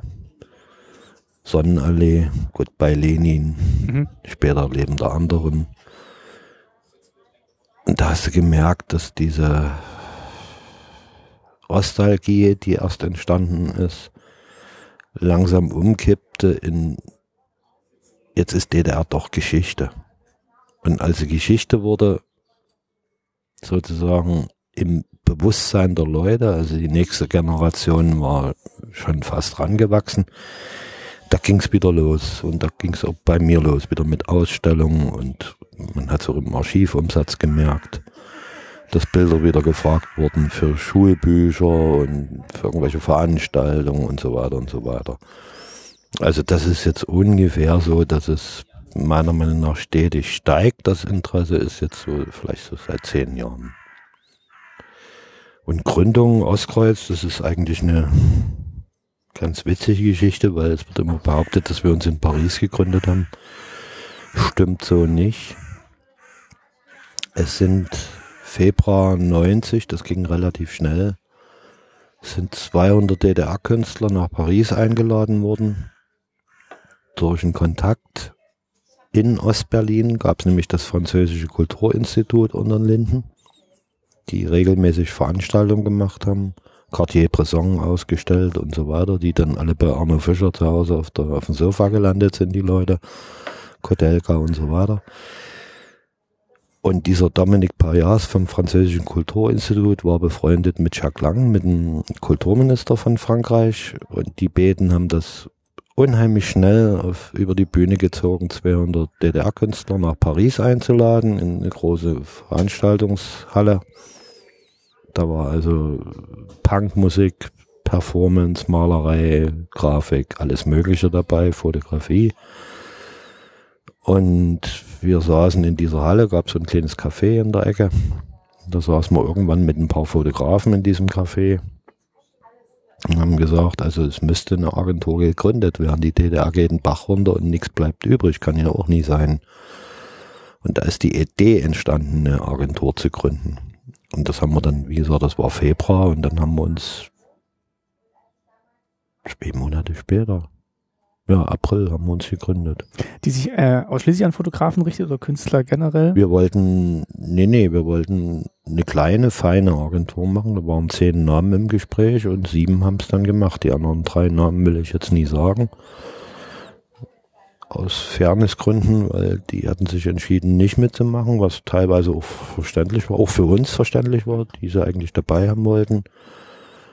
Und äh, ja, sieben haben es dann gemacht und da sind noch drei jetzt in der Agentur von den alten Gründungsmitgliedern. Jetzt habe ich gesehen, hier beim Hochgehen, das ist jetzt auch, ähm, also Ostkreuz Schule. Äh, kannst du dazu noch was sagen? Naja, hat einen Vorläufer, das gab mal die Schule am Schiffbauer Damm. Jaron Verlag, ehemaliges Mitglied von Ostkreuz, hatte die Idee, mit Arno Fischer zusammen eine, sozusagen eine private Fotoschule zu gründen, und haben sie dann auch gemacht. Das war die Schule am Schiffbauer Damm. Als die Schule dann gut lief, ist Jaron aus der Agentur ausgetreten und hat sich nur noch um die Schule gekümmert, und das ist aber dann irgendwie aus irgendwelchen Gründen, die man jetzt hier vielleicht nie sagen muss, einen Bach runtergegangen. Und Werner war äh, Dozent äh, an der Schule mit Thomas Sandberg, soweit ich das noch in Erinnerung habe. Und als die Schiffbauer-Dammschule in Bach runterging, haben die gesagt, dann machen wir eine eigene Schule, und daraufhin ist die Ostkreuz-Schule gegründet worden von Werner und Thomas. Um Fotografen auszubilden? Ja, das hat keine, äh, die haben nicht ein, es gibt kein Diplom, staatlich anerkanntes Diplom als Abschluss, es gibt irgendwie bloß, wie nennt sich das dann, so ein Zertifikat oder irgend sowas. Ich habe da keine Ahnung, wie sich das nennt. Nicht, dass ich da jetzt jemand auf den Schlips trete, weil ich irgendwas falsch formuliere. Aber es ist eine Schule, wo man sozusagen zum Fotografen ausgebildet wird, ja, mit allen Hochs und Tiefs. Vielleicht so zum Abschluss nochmal, jetzt hast du gesagt, das Interesse wächst wieder so an dem Thema. Oder hast du jetzt gemerkt, so in den letzten zehn Jahren ist es, ist es wieder gewachsen? Ähm... Ist dieser Nostalgieanteil zurückgegangen und ist tatsächlich jetzt wirklich eine stärkere inhaltliche Beschäftigung da, oder merkst du auch so eine Verklärung, äh, die jetzt meinetwegen auch wieder zunimmt? Naja, Verklärung merke ich nicht. Also ich kann jetzt nur von mir sprechen. Da sind zwei Sachen, über die ich glücklich bin. Also erstens wird, werden die Fotos wirklich im Sektor Jugendliche, werden sie so angenommen, das Land ihrer Eltern. Bei unserer, also meiner Generation und teilweise ein bisschen jünger, ist es ihre Jugend, die auf den Bildern zu sehen ist. Und was mir jetzt passiert ist, ich war zweimal in Spanien zu Fotofestivals eingeladen, wo eine Serie gezeigt wird von mir zum Thema, oder die nennt's Alltag. Und da spielt D D R überhaupt keine Rolle mehr. Das sind Alltagsfotos, die könnten überall auf der Welt sein. Sind Alltagsfotos von vor dreißig Jahren. Da gab es noch andere Klamotten. Und einen aus Südspanien interessiert das überhaupt nie, ob das D D R war oder ob das in Russland ist oder in Südamerika. An Klamotten sieht man vielleicht noch eine Verordnung auf dem Kontinent, aber das war es dann auch schon. Das sind einfach Alltagsfotos geworden und haben ihre eigene Geschichte gekriegt damit. Ist ja auch bezeichnend, dass das, was eigentlich, was du gesagt hast, was die Stasi auch so als Angriff gewertet hat, dass es tatsächlich einfach Dokumentation war oder Fotos vom Alltag oder wie die Menschen gelebt haben mit allen naja, schönen aber und die, nicht so schönen Seiten. Ja, ja, aber die nicht so schönen Seiten gab es ja offiziell nicht. Es gab keine Hooligans, es gab keine Punks, es gab keine Gruftis, es gab, es gab, es gab das nicht. Und es gab nur jubelnde, zufriedene, zufriedene Leute, die von Honecker einen Schlüssel für die hunderttausendste Wohnung im Fernsehen überreicht gekriegt haben in Marzahn oder Hohenschönhausen. Und alle haben gejubelt und sind ihm dankbar, vor ihm dankbar auf die Knie gerutscht. Das war das offizielle Bild, und das andere gab es ja alles nie. Jetzt gibt es ja gerade diese Ausstellung im Zusammenhang mit der Stiftung zur Aufarbeitung der S E D-Diktatur, voll der Osten. Ähm, da habe ich dich auch das erste Mal persönlich gesehen, äh, wo, wo die äh, eröffnet wurde im Frühjahr diesen Jahres. Und gibt es halt zu so verschiedenen Alltagsbereichen, gibt es dann immer einen Text von Stefan Wolle aus dem D D R-Museum, wissenschaftlicher Leiter dort, und ein Foto von dir. Und da bin ich jetzt gerade nochmal dran erinnert worden, ähm, wo du gesagt hast, mit den Punkern, Gruftis, ähm, da gibt es eben auch dieses, äh, ja, dieses Punkerpärchen, das da an der Mauer lehnt und in die Kamera guckt, und das wirkt ja jetzt nicht irgendwie bedrohlich oder, oder aggressiv oder so. Das sind halt einfach junge Leute, die halt ihren Lebensstil leben. Habe ich jetzt mich gerade so dran erinnert. Und das, naja, aber die haben kein F D J-Hemd an. Ja, aber das ist tatsächlich wahrscheinlich auch der Grund, warum es dann hm. zu Ende gegangen ist, weil man kann eben die Individualität dann halt auch nicht unterdrücken so lange. Und naja, ich meine, wir haben ja schon relativ Glück gehabt, so mit meiner, in der Generation kann ich nicht sagen, aber relativ spät geborene, in die D D R spät Reingeborene, aber die vor uns dran waren, die hat es ja noch härter getroffen. Also gibt es ja den berühmten Film Glatzkopfbande, wo sie da ein paar Jugendliche fertig gemacht haben, nur weil sie Glatze hatten. Oder dann, also gut, bei mir, zu meiner Zeit gab es da auch schon noch harte Sachen. Also ich hatte ja immer lange Haare, hatte auch Glück eigentlich, außer dass ich zur Prüfung nie zugelassen wurde und mir meine Haare abschneiden, also zehnte Klasse Abschluss, dass ich da die Haare schon kürzen musste. Und das gab, bei, der, bei, der, bei der Armee? Ja, da war kurze. Das, das war ja, ging ja gar harter nicht anders. Schnitt. Sehr harter Schnitt, ja. Tränenschnitt. Aber äh, ein Freund von mir, der so Mitte siebziger lange Haare hatte, den haben sie in Dresden auf dem Postplatz weggefischt, die Bullen, und haben sie mit dem Taschenmesser an die, an die Wand gestellt und die Haare mit dem Taschenmesser abgeschnitten. Und Otto Normalverbraucher stand daneben und hat Beifall geklatscht. Aber das gab es im Westen auch. Habe ich damals nie wahrhaben wollen, habe ich dann später oft gehört, dass es sowas genauso gab.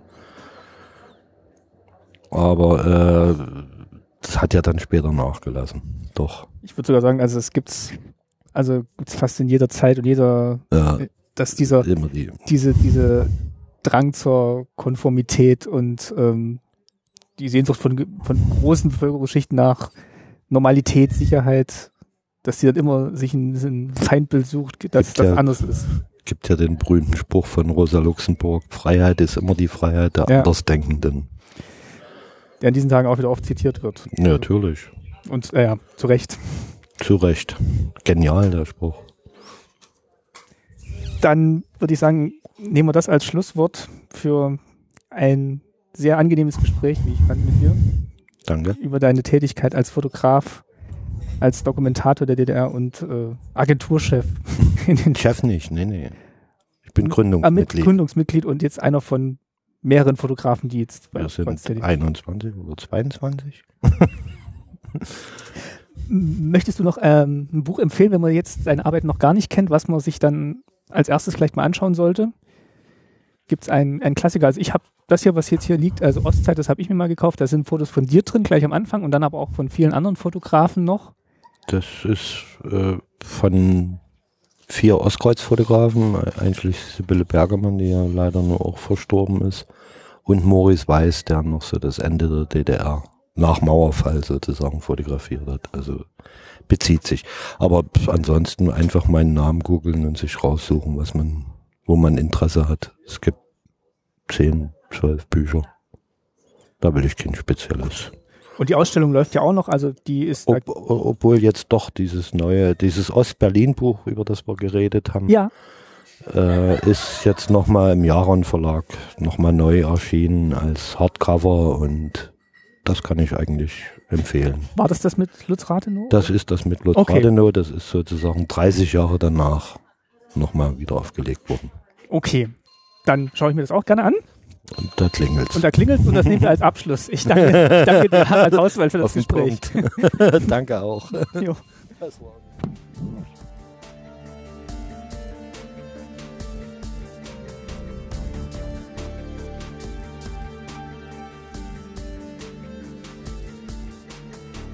Nach meinem Gespräch mit Harald Hauswald über seine Fotografien spreche ich jetzt mit Stefan Wolle, Doktor Stefan Wolle.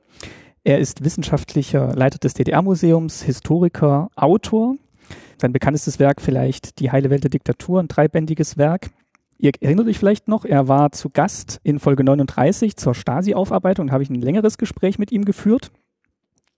Ja, und jetzt sitzen wir hier im Vortragsraum des D D R-Museums und wollen nochmal sprechen über die Ausstellung einerseits, aber auch ein bisschen weiter gefasst über das Thema Fotografie in der D D R. Steigen wir vielleicht trotzdem mal mit der Ausstellung ein, aber zuerst mal begrüße ich Sie. Hallo, Herr Hallo. Wolle. Hallo. Schönen guten Tag. Sie haben die Texte gemacht zu der Ausstellung Voll ja. der Osten.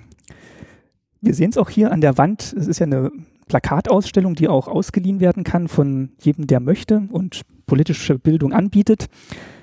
Vielleicht können Sie noch mal ganz kurz beschreiben, wie Sie die Ausstellung konzipiert haben und welche Fotos ausgewählt wurden und mit welchem, welchem Hintergedanken. Die Stiftung zur Aufarbeitung der S E D-Diktatur macht regelmäßig solche Bilderausstellungen. Das sind jetzt, das ist jetzt schon eine traditionelle Form. Das ist die zehnte Ausstellung dieser Art. Immer zwanzig Plakate, Bilder zu irgendeinem Thema und dazu Texte. Das gab solche Ausstellungen zum siebzehnten Juni. Also es ist die dritte Ausstellung, muss ich hinzufügen, die äh, ich gestaltet habe. Die erste war Heile Welt der Diktatur mit Fotos von Harald Schmidt. Das war ein ähm, Fotokorrespondent in der D D R vom Stern. Hat viel D D R fotografiert, musste dann die D D R verlassen und war dann in Peking und in anderen Ländern. Die zweite war zum siebzehnten Juni, das war zusammengefügt aus damaligen äh, Pressefotos und historischen Fotos und historischen Dokumenten.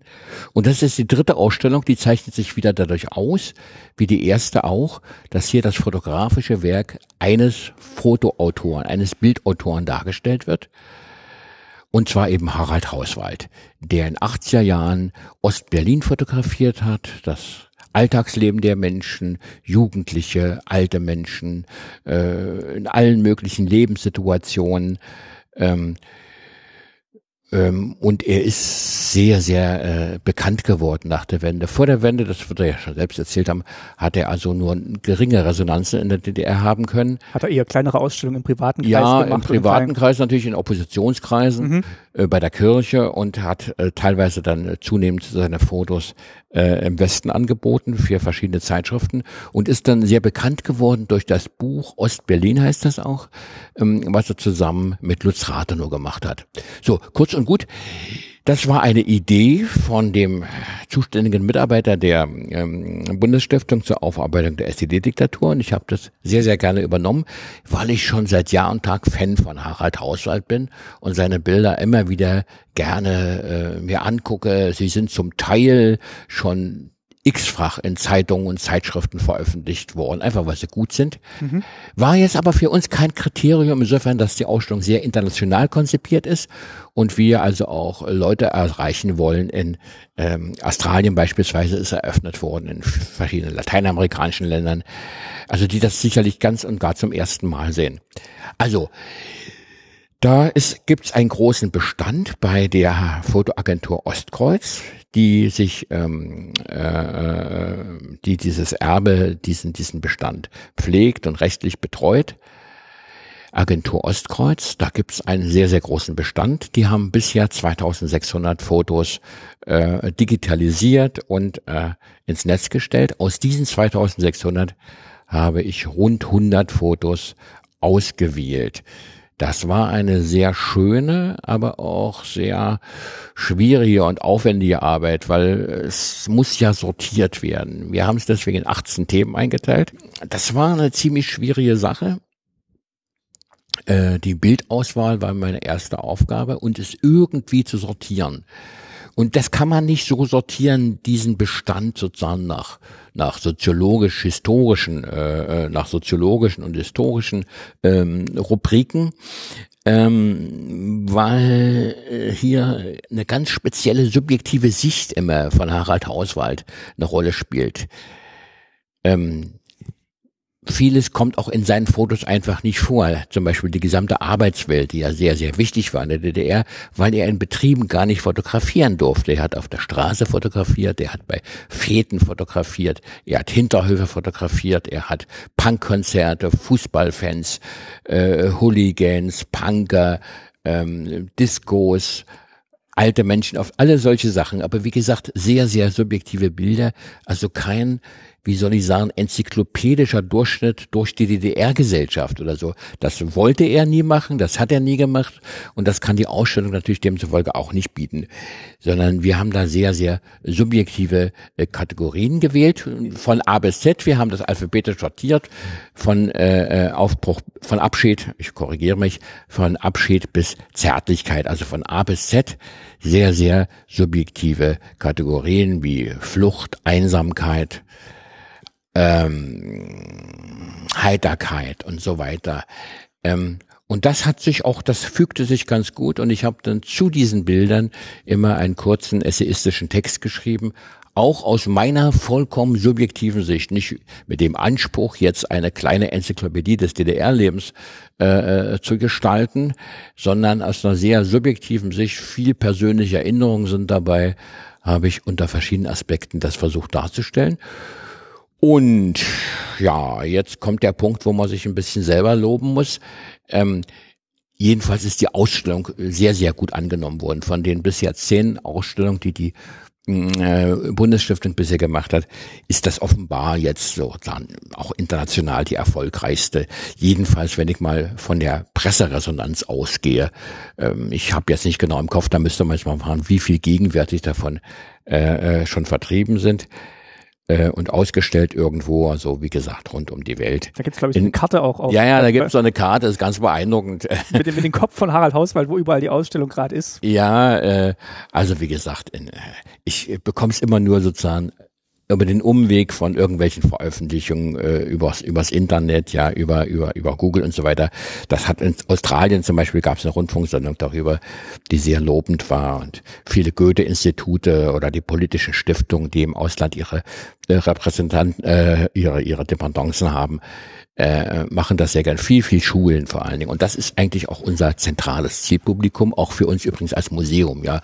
Wir bemühen uns, diese Dinge, die wir ja nur alle kennen, versuchen wir an die nächste Generation oder inzwischen ja schon fast die übernächste Generation weiterzugeben. Ich habe auch mehrere Veranstaltungen in Schulen schon gemacht, teilweise mit Harald Hauswald, teilweise alleine. Und ähm, ja, es ist für mich immer sehr interessant, dann die Reaktionen von Schülern, von jungen Leuten, und ich weiß gar nicht, wie viele solche Ausstellungen wir jetzt schon eröffnet haben, aber ein Dutzend mindestens haben wir jetzt gemacht, äh, in Deutschland meistens und äh, vor einigen Tagen in, in Brüssel bei der Deutschen Botschaft. Jetzt haben Sie gerade gesagt, das ist ein sehr spezieller Blick, den Harald Hauswald auf die D D R hatte. Ein subjektiver Blick, ja, vor allem. Subjektiver Blick. Hm? Ist es denn... Ähm in den Themen, die jetzt hier behandelt werden, ein, ein universeller Blick auf die D D R, oder ist er dann doch auch ein bisschen Berlin-spezifisch für ihn gewesen? Oder? Sehr Berlin-spezifisch. Er ist nicht nur Berlin, er ist natürlich auch rumgereist. Er ist ja kein Berliner, er kommt ja aus Radebeul und wie viele Berliner aus Sachsen. Und äh, aber vor allen Dingen sind es dann eben doch sehr, sehr viele Berlin-Bilder. Ich will noch zu der Zahl was hinzufügen, also zweitausendsechshundert Fotos ungefähr mhm. sind ähm, stehen zur Verfügung, aber es sind noch viele tausend äh, in Aufarbeitung, und das ist ein großes Projekt, was jetzt mit Hilfe der erwähnten Bundesstiftung angegangen wird, den gesamten Bestand, die gesamten Bilder, Mappen und so weiter zu digitalisieren, aufzuarbeiten, so dass es ein richtiger Schatz werden wird. Mit, äh, ich habe jetzt die Zahl nicht im Kopf, aber die ist irgendwie irrsinnig, äh, hunderttausend oder noch mehr Bilder, ähm, oder hundertfünfzigtausend sogar, das weiß der Harald Hauswald besser oder die Agentur Ostkreuz, die dann in den nächsten Jahren zur Verfügung stehen werden. Er hat natürlich, vermute ich mal, schon äh, vor Jahren immer die Besten ausgewählt, da werden manche Redundanzen dabei sein, aber das wird ein großer Schatz für die, für die äh, Erinnerung an die D D R, davon bin ich überzeugt. Vielleicht nochmal zurück zu den Themen, die er fotografiert hat. Das war jetzt ja nicht die heile Welt der Diktatur, die er fotografiert hat. Die heile Welt der Diktatur ist natürlich ähm, tief ironisch, zumindest doppeldeutig. Übrigens hat ähm, das Cover von der ersten Ausgabe dieser heilen Welt, die ist schon neunundneunzig, also neunzehnhundertneunundneunzig erschienen, Ähm, ist von Harald Hauswald, also das fügte sich von Anfang an, damals beim beim Christoph Links Verlag erschienen, das Buch, ähm, inzwischen in x neuen Auflagen und als Taschenbuch und weiß der Teufel, alles Übersetzungen und so weiter gemacht worden. Ähm, aber das das erste, die erste Ausgabe äh, ist von Harald Hauswald, ein Bild von Harald Hauswald gestaltet. Also diese inhaltliche Koinzidenz, nenne ich es mal, die ist schon von Anfang an äh, ganz deutlich da. Er hat eine Welt fotografiert, die seine Welt war, die nicht unbedingt mit meiner Welt identisch war. Ähm, aber es war eben das Leben in der D D R, was trotz Diktatur und trotz Unterdrückung und trotz Mauer und trotz Repression natürlich auch schön war und auch lustig war und auch fröhlich war. Und äh, das wollen wir ja auch zeigen, dass äh, das Wichtigste war in der D D R für die Menschen, die dort lebten, eben sich ihren Lebensmut zu bewahren und ihre Fröhlichkeit. Und ähm, die wurde ja auch gebraucht, diese Fröhlichkeit, um in der Diktatur sozusagen zu überleben, und zwar nicht nur geduckt und irgendwo in der Ecke verkrochen, sondern auch durchaus irgendwie aufrecht. Und das war auch Glück. Das war ein wichtiges Stück Glück, auch in der D D R, ähm, sich diesen Mut zu bewahren und sich die innere Freiheit zu erkämpfen, die dann eines Tages sozusagen auch eben zu einer äußeren Freiheit wurde. Da konnte man natürlich nicht gegen die Wand laufen oder mit dem Kopf durch die Wand versuchen zu gehen, sondern man musste sich natürlich auch irgendwo anpassen, vorsichtig verhalten, und es gibt ja auch irgendwie ein Recht darauf, sozusagen sein kleines persönliches Glück zu gestalten, wo auch immer man da seine seine seine Nische gefunden hat in der D D R. Ich habe sie gefunden in einer lang, lange zurückliegenden historischen Periode, wo ich dann eigentlich machen konnte, was ich wollte. Und der Harald Hauswald eben bei der Stephanus-Stiftung mit seiner Fotografiererei. Insofern waren wir uns auch irgendwie ähnlich von unserem Lebensgang her. Wir wollten nicht weg aus der D D R, sondern wir wollten da eben gestalten. Gestalten ist vielleicht fast schon ein bisschen zu viel gesagt. Klarkommen. Klarkommen. Ja, irgendwie sich, sich, sich, sich, sich äh, sozusagen sein Refugium zu bewahren, ja, gegen außen, und sich seinen Stolz zu bewahren. Und man konnte leben in der D D R auch ohne seine Seele zu verkaufen. Man konnte sogar als Wissenschaftler leben in der D D R, ohne seine Seele zu verkaufen. Das wollte ich immer mir und auch anderen beweisen, und dem Harald Hauswald und vielen anderen meiner Freunden ging es so ähnlich. Und es war ja dann auch neunundachtzig wichtig, dass irgendwelche Leute da waren, dieses Land demokratisch zu gestalten. Ja, wir waren ja nicht so furchtbar viele, wenn man mal ehrlich ist. Die, meine Frage mit der heilen Welt war natürlich auch ein bisschen ironisch gemeint, weil ich könnte mir vorstellen, das, was er fotografiert hat, war jetzt ja nichts, was die offiziellen Stellen gedruckt sehen wollten. Naja, das ist, das, da sind wir jetzt so ein bisschen bei der Ästhetik der Fotografie. Ähm, es ist gerade im Nachhinein sehr, sehr auffallend, dass die Fotos, die wir in der Ausstellung sehen, sich so wirklich so substanziell und radikal von dem Fotomaterial unterscheiden, was damals in den Zeitungen war, in den Illustrierten. Da gibt es ja ein Riesenmaterial, das ist auch gesammelt äh, beim Bundesarchiv, der gesamte Bestand äh, von ähm, A D N, also der Allgemeinen Deutschen Nachrichtenagentur, der Nachrichtenagentur der D D R, der ist beim Bundesarchiv, und diese Fotos sind von einer großen, also nicht alle natürlich, das wäre nur auch Blödsinn zu sagen, aber die sind tendenziell natürlich von einer gewissen Trostlosigkeit, weil sie immer nur die Kamera richten auf einen bestimmten Ausschnitt der Wirklichkeit, von dem die Fotografen meinten, dass es das er, er, Erwünschte ist von ihren Redaktionen und so weiter. Ähm, es gab natürlich auch eine ganze Menge guter Fotografen in der D D R, auch staatlich angestellte Fotografen. Aber was dann so in den Zeitungen veröffentlicht wurde, da war natürlich immer so ähm, eine gewisse Verherrlichung der D D R-Verhältnisse drin, äh, vor allen Dingen lauter Klischees, lauter Klischees, also Arbeiter waren immer so mit Kräftchen, Fäusten, mit einem blauen Kittel, ja, ein bisschen, ein bisschen Öl verschmiert war, und die waren immer, wirkten optimistisch und hoffnungsvoll in die Zukunft, und dann saßen so recht, der Bauer, recht, das Korn stand immer hoch. Ja, äh, das Korn stand immer hoch und es lachte die Sonne, und auf dem Mähdrescher saß eine dralle Bäuerin, die äh, lachte, weil sie die Ernteschlacht gerade zu gewinnen gedachte, und die Wissenschaftler äh, blickten immer sehr ernst und nachdenklich in ihre Reagenzgläser, waren so umgeben von Schülern oder Studenten, die ihren Professor anhimmelten und so, also furchtbar viel Klischees. Und das finden wir nun in den Bildern von Harald Hauswald überhaupt nicht. Das heißt mit anderen Worten, gerade im Rückblick wird es deutlich, dass die Sicht des Fotografen sehr, sehr wichtig war für die, für die Fotografie.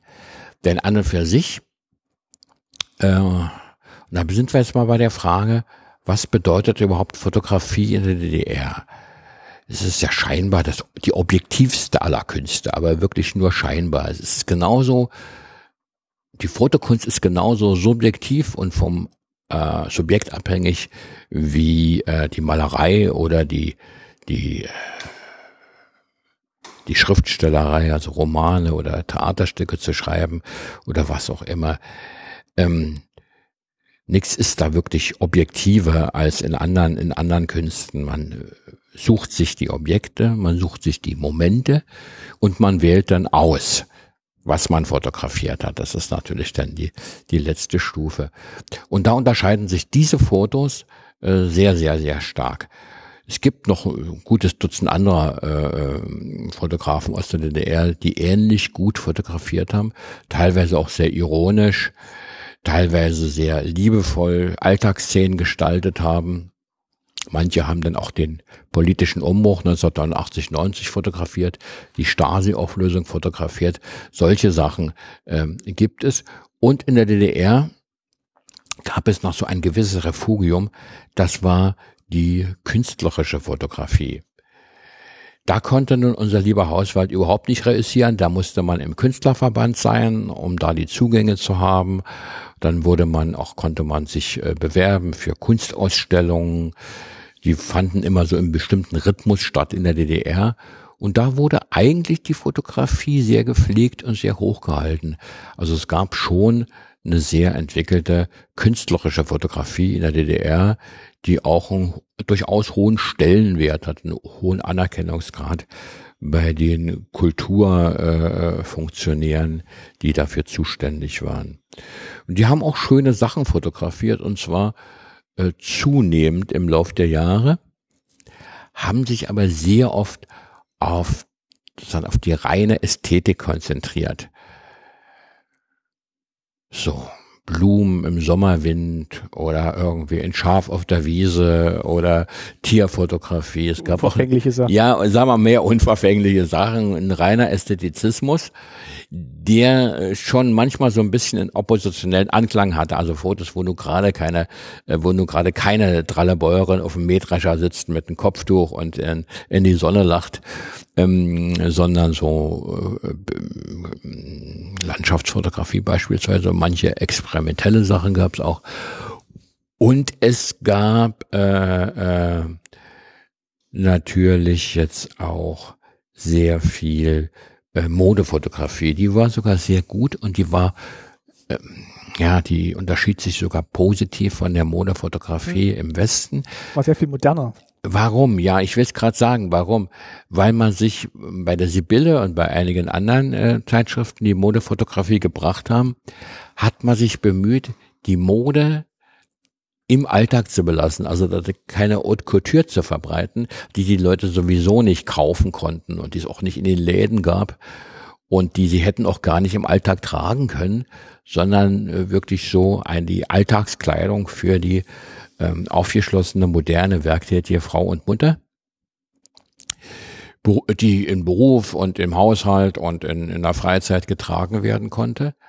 Und die wurde dann auch sozusagen äh, äh, eingebettet in, in, in Alltagsszenen. Also das ist durchaus ge äh, möglich gewesen, dass, sagen wir, in alten, vor alten Werkhallen oder Hochöfen oder oder Betriebsschornsteinen da sozusagen die Fotomodell, äh, die Fotomodelle standen, die Mannequins, wie man damals sagte, die Models, äh, und sich haben sich da fotografieren lassen.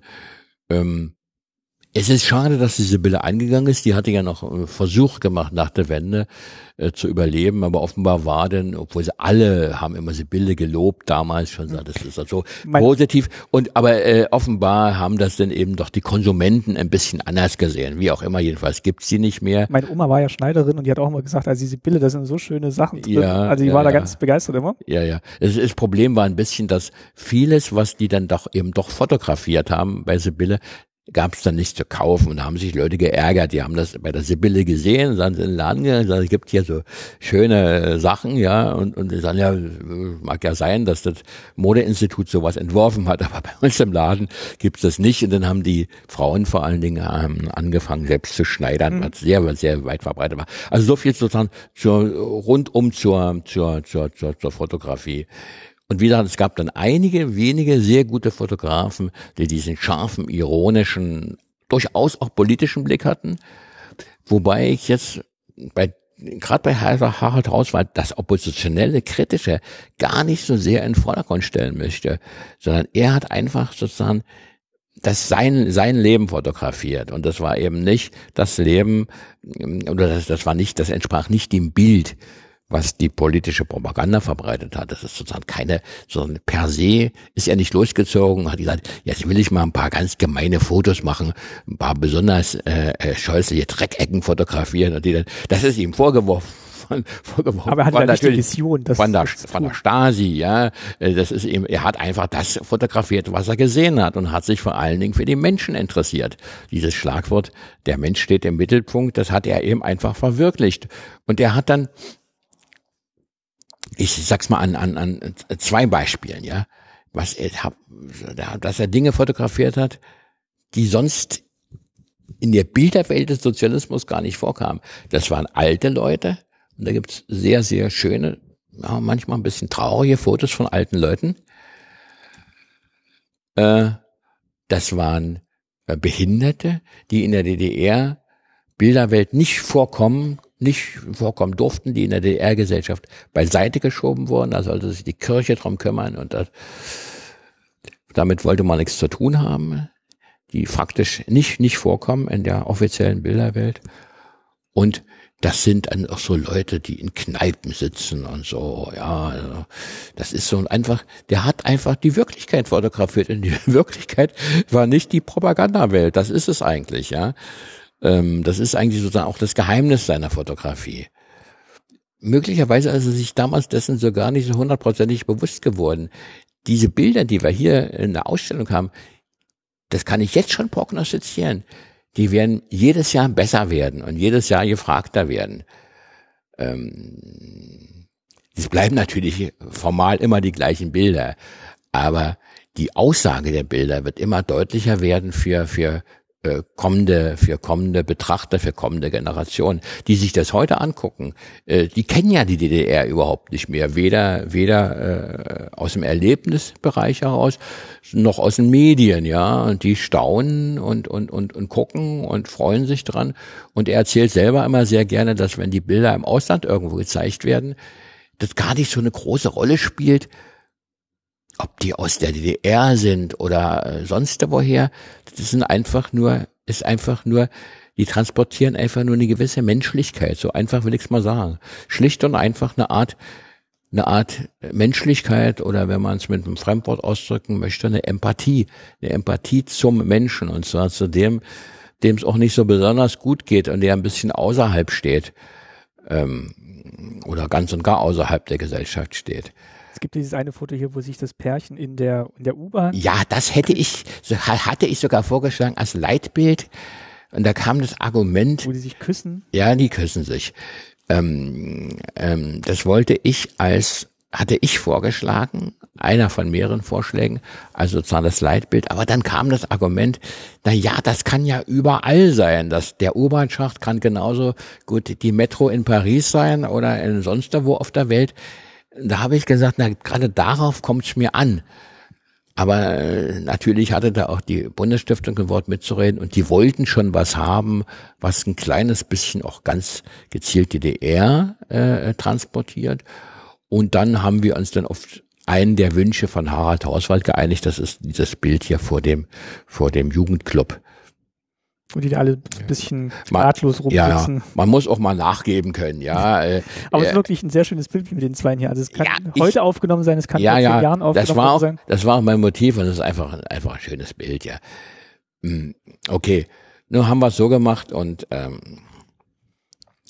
es spielt ja auch da einfach die Werbung eine Rolle, also die, dass viele Leute darauf aufmerksam werden und natürlich auch die, der politische Auftrag der Bundesstiftung. Also das hier mit den zwei, mit dem Pankow-Pärchen, das sieht auch... Sind fast alle schön, die Fotos. Ja. Sieht auch also, so modern aus. Ja, deswegen haben wir sie ja ausgewählt. Wir wie wie war das denn, weil Sie gerade sagten, Rolle der, der Fotografie, heute ist es ja gang und gäbe, dass man überall, wo man ist, fotografiert und da eigentlich jetzt auch naja. nichts Besonderes dabei ist, wenn man ein Fotoapparat auf was richtet.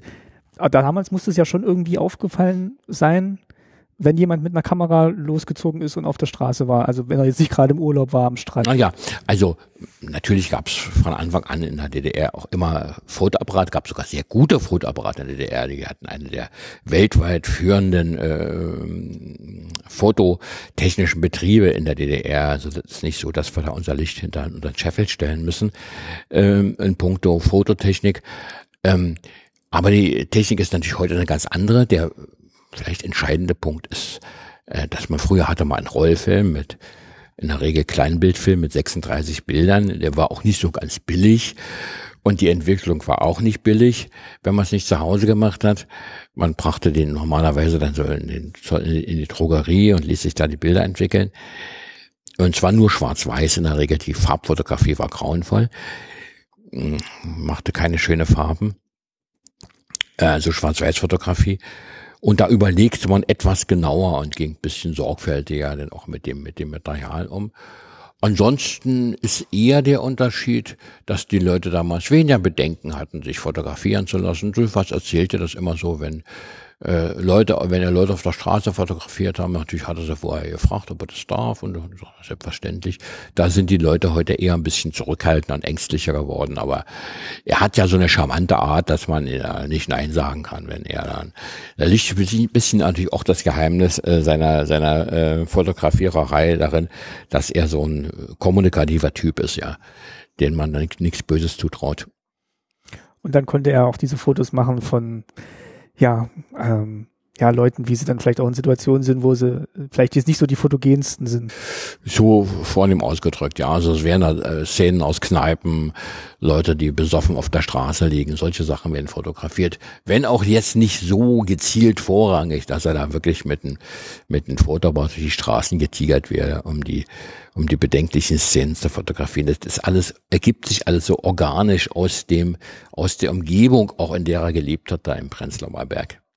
Was haben denn die Leute sonst so fotografiert in der D D R? Waren das dann eher schöne Dinge, Urlaubserinnerungen, der Garten, ja, oder waren also, das auch solche Sachen? Ja, die Hobbyfotografie ist natürlich für den Historiker wichtig, aber sie ist leider, leider unergiebiger, als man denken könnte. Nicht nur aus technischen Gründen, ja, das ist nicht das Problem. Äh, da die rechte Belichtungszeit, also muss ja damals also mit der Hand machen, mit einem Belichtungsmesser, mhm, und dann einstellen, so die Belichtung und die Entfernung, hat auch, war handwerklicher noch, hat mehr Spaß gemacht, aber ist egal. Das haben die Leute schon hingekriegt als Hobbyfotografen. Nein, die wollten dann vor allen Dingen natürlich, äh, dass es so schön wie möglich ist. Urlaub soll natürlich schön sein.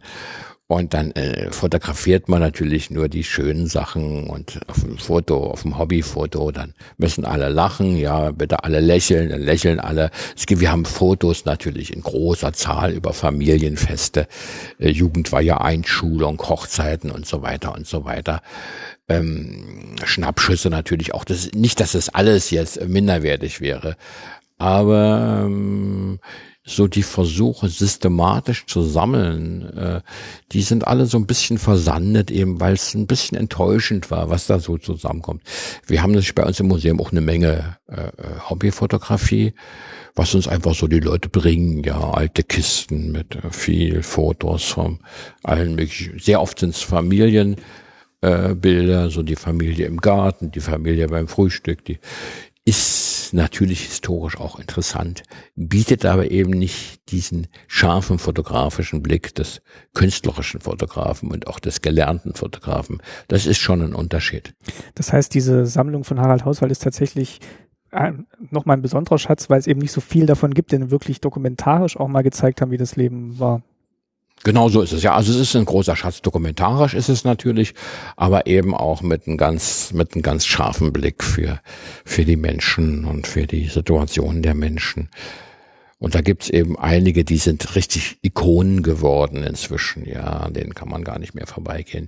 Die haben schon oft Buchtitel geziert inzwischen und Ausstellungstitel geziert, und die sind auch sehr gefragt. Ähm, Und bei der Agentur Ostkreuz, die das natürlich dann für ein entsprechendes Entgelt nach, sie haben da so einen, so einen Katalog der Preise, und ist ja auch richtig, dass die da ein bisschen dran verdienen. Und darf ja sowas auch nicht, kein Schindluder damit treiben. Genau, da gibt es ja auch schöne Bücher. Harald Hauswald hat zum Ende seines Interviews auch noch ein paar empfohlen. Und ja, also ich wäre jetzt eigentlich tatsächlich auch schon fertig mit meinen Fragen. Gibt es denn ein Fotobuch, das Sie ähm, empfehlen würden, wenn man jetzt noch tiefer einsteigen möchte? Muss jetzt nicht unbedingt Harald Hauswald sein?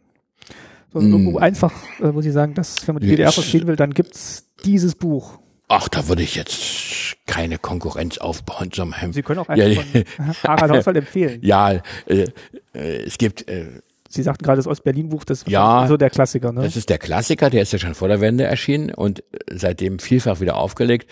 Und dann sind so mindestens ein Dutzend Fotobücher erschienen inzwischen, die sich natürlich überschneiden. Das sind zum Teil teilweise immer die gleichen Fotos drin. Mindestens ein Dutzend, ich weiß nicht genau, wie viele es sind. Ostzeit habe ich zum Beispiel noch. Ansonsten können wir auch einfach nochmal das hier empfehlen, was das jetzt gerade. Das können wir empfehlen, natürlich. Zum, das ist einfach der Ausstellung. Das heißt, ist. das heißt, voll der Osten, Leben in der D D R, beim Jaron Verlag erschienen. Und da Harald Hauswald, Stefan Wolle, kostet zwölf Euro. Haben Sie eigentlich auch die Bildunterschriften geschrieben oder ja. sind die nochmal von? Nein, nein, die musste Also alle Texte von Ihnen quasi. Alles von mir.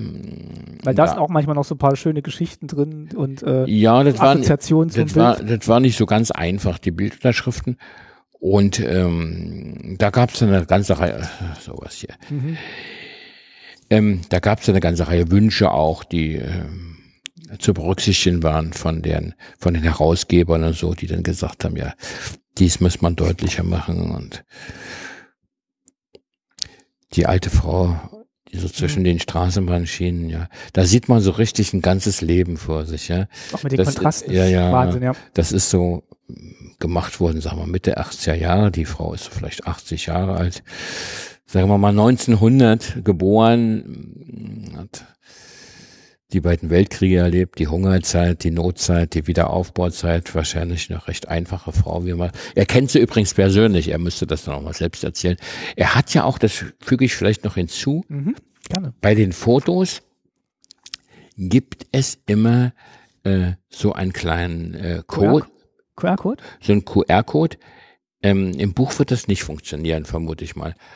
Ähm, doch, ich glaube, wenn, wenn die Kamera vom Smartphone gut genug ist, kann es das ja, auch erkennen. Aber jedenfalls, wenn man an den an den an den, an den Plakaten ist immer so ein kleiner Code und da erzählt er selbst nochmal als Video-Interview äh, äh, sozusagen, dass die, wie konkret wie konkret die Geschichte des Bildes war, sofern er sich dran erinnert. Da gibt es einige sehr, sehr schöne Geschichten. Das klingt gut. Also das habe ich jetzt auch noch nicht ausprobiert. Das müsste ich mal machen. Und ja. ja, dann empfehlen wir das Buch umso mehr. Also wer jetzt tatsächlich danach dem Hören jetzt noch gucken will. Ich denke mal, sonst hätten die das nicht abgedruckt, wenn das nicht ich, funktioniert. Ich, ich habe es aber offen gesagt, muss, ja der gleiche Grund muss ich sein. Zu meiner Stande gestehen, ich habe es auch nicht probiert. Ich bin ein technisches Entwicklungsland. Ich reiche das noch nach, weil ich probiere es aus. Ja. Vielen Dank erstmal fürs Gespräch. Ist gern geschehen.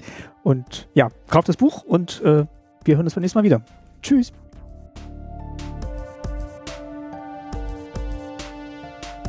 Das war Staatsbürgerkunde Folge zweiundachtzig, Objektiv. Vielen Dank an meine Gäste Harald Hauswald und Stefan Wolle für ihre Zeit. Außerdem möchte ich mich bei Doktor Ulrich Mählert von der Bundesstiftung Aufarbeitung zur S E D-Diktatur und Christian Pankratz von Ostkreuz für die Herstellung des Kontakts zu Harald Hauswald bedanken.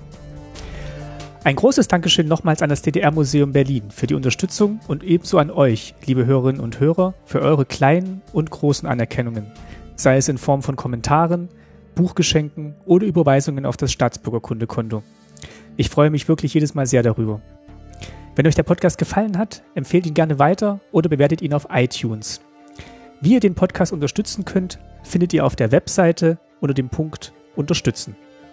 Das Cover zu dieser Folge wurde wie stets von Shiva Go gestaltet.